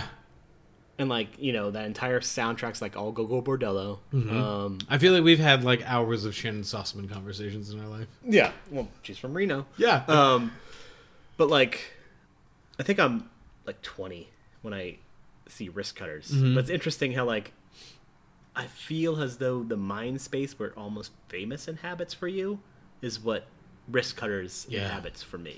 And I think the problem with Like Tom, you get Tom Waits, Tom Waits music. You get some, and you get Gogol Bordello. For me, like I think the difference is that Almost Famous ties directly to a lifestyle choice that I had already, if not made, I had subconsciously made, Mm. which is to devote myself to this thing. and wrist cutters is like a, a mind state for me, like a There you go. state of mind, Yeah. sort of situation. Well, the thing, so Almost Famous is a real thing. It was tactile. I maybe that's there in the movie too. Um, I could almost touch it. Like everything that was happening, I could picture myself in like the William Miller role. You know what I mean? Of just being like an appreciative music fan, kind of just following people around and being like, I think the one thing I really appreciate about Almost Famous is everything has a tactileness to it. Yeah, oh, especially it's when great. Lester and William are sitting in like the diner. And you kind of just And I want to be in the diner with them, right. You know, because it just feels so real. And so one of my problems with this movie is that a lot of the drama of it, or a lot of the best moments of this movie, take place over phones. Mm. And I feel like a, I feel like a better filmmaker, and this is not to criticize Cameron Crowe, a more experienced filmmaker, a better filmmaker, finds a way to put have those conversations take place in person somewhere. So the Cameron, maybe the Lester Bangs scene lasts longer, where they're in person together, and then he goes away for the whole film, and he has like a reminiscence of talking to him about the thing. You know what I mean? To replay later. But even like the stuff with William and his mother, and uh, you know, or or Russell and William's mother and stuff like that. It's just too. It's too distant. There's too much distance. It's too convenient to have this stuff take place over the phone. I know he's supposed to call home all the time, but I know we know he's in hotel rooms. We know it. Yeah. We see him in hotel rooms. Why would he ever choose to make a phone call in the backstage area of a concert when there's another concert going on? It just seems too convenient for that moment to happen. You know what I mean? Yeah, no, exactly. And that's one of the things I love about a movie like Her Smell, which is that like when things are convenient to happen, the inconvenient thing happens. And which is just, you know, Elisabeth Moss's character's entire existence is inconvenient for them for the first or actually for 4 out of the 5 uh, parts of the movie. Um, but I think that's a more probably honest and viscerally realized it's like a viscerally realized honestly depiction of of um what it means to be in a band than like what is happening in this movie. Well, I think where there's just a lot of sitting around. I think a lot of the issue, and this is this is me reaching for stuff, is that Cameron Crowe got famous very early. Yeah, yeah, yeah. yeah. Like Fast Times at Ridgemont High, he's like 26 when he writes I don't even think he's that old. Is 25, he? 26 or something like that. Um, But he was a famous as a as a Yeah. rock journalist way before that. So 82 Fast Times comes out. He is 57, so he's 25 when Fast Times comes When out. it comes out, but So he was doing research like- for the book yeah. way before that. Yeah. Yeah, exactly. So he's probably like 23 Mhm. when a script gets sold, and he's had experience. It's like he's he's kind of. The thing about Crowe I've also had a problem with is he feels kind of like stuck in place Mm. in terms of like this this is a reach that I'm going to say like an emotionally developed Yep. stuck in place. Fine. Good. I think it's right. Um, to where things feel really honest for him, Mhm. and they feel really honest for like his what he's proclaiming. I know. but Yeah, they yeah. don't feel real for the world. But that's how it happened. I mean, that's that's the It is, that's the storytelling thing right there in, Yeah. in a nutshell. Where in like we bought a zoo, Aloha, Elizabeth. Which I, I like We Bought a Zoo quite a bit. Do you really? I like We Bought a Zoo because it, it has this childlike innocence to it. But that's isn't which that- works but- for him. right? So it works for the idea of the movie, but doesn't that kind of align with like whatever problems we're saying we have Well, with like no, Cameron exactly. Crowe? That like it all feels so honest to him, but in reality, it's not. It's so personal that it's it's can't be universal. Yeah, but I think I think We Bought a Zoo is something where that works Hmm. because it's so saccharine. Hmm. Um, and he's kind of like I think he's kind of just a saccharine guy ultimately, and the fact that like there are like almost famous. It, it's it's nice because like some of his films have like the, like I kind of want to see him do a kids movie because he has like this childhood like there's still like this innocence to everything Mhm. he does. Yeah, yeah. Um, which makes almost famous not work for me because like it you're surrounded with all this like the grime of it or whatever, but it never feels sincere. Grimy, yeah. yeah. It just feels like a kid describing the way in which rock might work. Well, that's the thing. I don't know if Max's Kansas City actually looks like a TGI Fridays, but he made Max's Kansas City look like a TGI Fridays. Like, that's a Yeah. failure. So it's supposed to be grimy and like in the fucking shit, you know, but it's not at all. Like he never gets to that. He never drags you Or- down to that. So or how Russell point or how Russell never actually seems like a mess. He seems Right. like he drinks too much and doesn't want to be a part of the band, but he doesn't seem like the fucking drugged out mess. Right. Shitting himself that he would be probably. So one of the things that I've always found really problematic with this movie is that, like, so one of the needle drops that I love is that when the first time he meets Stillwater, he goes into the backstage area and they start playing that Yes song in the very beginning of I've Seen All Good People, and it's so bright and like open and stuff like that. But he's there to review Black Sabbath and Stillwater, which is a shit blues band. But the first song we hear is this idealized Yes song. You know what I mean? Mm. But that's like the that's the whole thing is that he's it's this weird idealism that seems to trump honesty, which is uh, which wasn't a which was kind of a problem at the time. I would say it was like one percent a problem at the time. This like needling shit in the back of my neck, just being like, I just don't get that. But now is like like a thirty percent of a problem. Where I'm just like, that just doesn't feel real. Like none of this stuff feels real. It feels like a fairy tale, but it doesn't feel like an earned fairy tale. It feels like it's trying to have your cake and eat it too for this movie to feel like, from William's perspective, to sound like a fairy tale, but also be a nitty gritty, down and dirty rock movie. Can't be both things. Yeah. And that's and it's just weird now. It's just weird.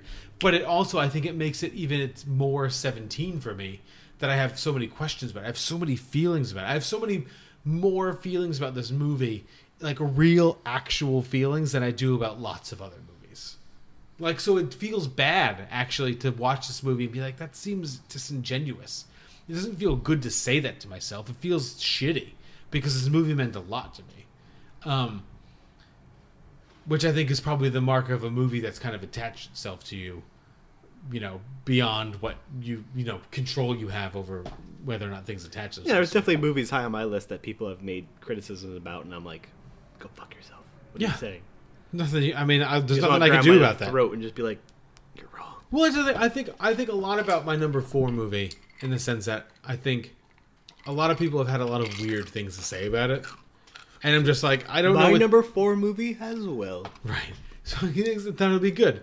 Like I don't really know what to tell you. Most people don't like my number four movie. Me so. and I think a lot of people like my number four movie, but they don't know why. And I think I'm one of those people where it just kind of defined some unknown aspect of my existence, which I think is fully correct and honest, even when it seems like it's from the most pretentious film. Even though it's from like the most pretentious film director ever, it seems like the most honest expression I of was something in my I was life. one of those people who was confused about your number four movie. Right.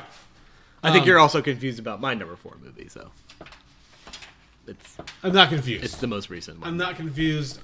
I Get it from agree slash disagree. but you understand from a Mario perspective. I think so. Yeah. But yeah, almost famous. Next Yeah, week, it's a it's an interesting one. Almost Famous is an interesting one because I really don't like it, but it's one of those movies where I'm like, when anybody says they love it, I'm just like, it makes sense. well, I just don't think it's your movie. No, I no, and you have your movie. Everyone. So actually, that's actually a perfect way to put it. Almost famous, for a second, felt like mine, and it belonged to nobody else. And even my girlfriend who went to see with me, I was just like, "Fuck you!" Like Is that why you broke up with her? No, we broke up uh, over Shadow of the Vampire. You mentioned that before. I almost put that on my list because of that. From a conversation we had before Shadow of the Vampire. Did she did she really get upset when Cary Elwes got his neck broke? It had nothing to do with Shadow of the Vampire. It was about a, con- a totally unrelated conversation we had right before the movie started, and then the movie started, and then it was just like, oh man, like we're we're gonna break. Like then we watched the whole movie, and then it was like, oh, we broke up now. We are broken up. You have to tell me about that off air. Yeah, I Yeah, haven't yeah. heard the story. Um, That's a that's a long relationship. Yeah, yeah, yeah. Shadow of Vampire came out in like 02. 2001. Uh, I thought it was oh Was it? Was it 01? I thought it was 02. I got, I got, I got, I got. Mario got the command center going. I got two screens now, guys, and one of them oh, it was a 2000 movie. Never mind. So, it wasn't. So yeah, it was like right around that time.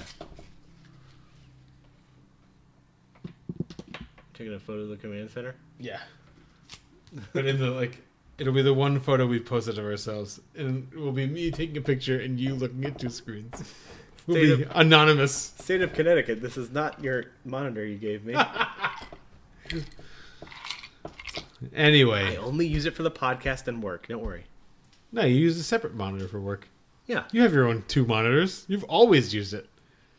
Now, as as the world is declining, it seems we, it seems more necessary to have a command center. Exactly. Yep. If you want a command center, you can tweet us at Film Pivotal. I also paused there because I was like, "Do we have more to say?" I don't have any more to say. That's why I was like, JP, you have, do you have more to say? I'm good. I don't know why I find it so funny. because he because every time he's on this podcast, he just goes like, No, but that's the thing. The lost, the last Waltz podcast was awesome because it was just like an Archie Moore's side street experience for the three Yeah. of us. I almost found like I almost wanted one of us to just ask for more popcorn. For some, for some like you imagine- underdressed waitress that was like working in like December at Side Street. "Could you imagine how great that is? What would be if we just had somebody giving us pop? Lawrence Kasdan Was giving Just- us popcorn, overly salted popcorn. well, overly salted, Yeah, the, I mean that's what was good. correct, correctly salted. correctly salted. But though, isn't this like the saddest part of the pandemic, Mario? Is that like we? I have all these sense memories of now of being sitting at a specific I'm gonna be table honest. at Side Street. As we were finishing our conversation on Almost Famous, I looked down at like my laptop and saw like my OBS studio from like when I tried to stream for a bit, and I Mhm. realized I was bored with it and didn't like it. And I looked at the date of nine twenty three twenty and realized we're exactly six months and one week from when like lockdown stuff started. It's exciting to know about, huh? I mean, it's exciting, and I'm glad we're doing this in person now. But like, there's so many weird things that like aren't don't exist anymore. Yeah. Beer Collective. Which is we're gonna. You just mentioned number four. The last film experience I have in a second- theater that's my second to last film experience. was yeah. seeing your number four, and it's. I think it means The something very next day because of that. Yeah, well, for sure for me, like that plays a big role in it. Yeah. But the very next day, so my last film experience was Invisible Man. We switched it. The very next Yeah, day. we we had the exact same. We had the exact opposite experience. Everyone- very next day. Everyone knows what my number four is right now. onward. yeah. It's onward. Um, or you can go to pivotalfilm.com, which I recently updated, uh, and you can see lists of the movies on our list or the beers that we drank, which I've re I've started doing based on episode because I have no idea what date we drank anything because there was so much time between all of those episodes. Um, or uh, how to subscribe, or what, like what we recently posted on Twitter, uh, or you can. Uh, is that it? Is that it? Is that all I say? Uh, Pivotal Film. Did you say? Pivotalfilm.com. Did you say that? Yeah. What else That's did we say? I think we say you shouldn't go see a movie because Well, you do whatever you want. Do whatever you're comfortable with. You just can't hang out here. Yeah. But you do whatever you're good with. Uh, you uh, go see whatever movie. See whatever movie under whatever context you can see it. go see My beer. War with Grandpa, the coming out in theaters sometime in October. I saw a trailer for that. Christopher Walken and Robert De Niro in a kids movie. Yeah. Do you think De Niro has anything to say over whether or not something gets released? Because I feel like he'd be against releasing a movie. I, I I feel as though he likes money. Honestly. Yeah, I think he does like money. Do you think you just reinvest it in the New York Film Festival? The Tribeca? Yeah, or Tribeca Film Festival. Probably. I hope so. Robert Redford always did, right? You have to do that. Sundance? Sure. All his naturals and residuals all went right in there. Uh, watch a movie, drink a beer, and we'll talk to you next week.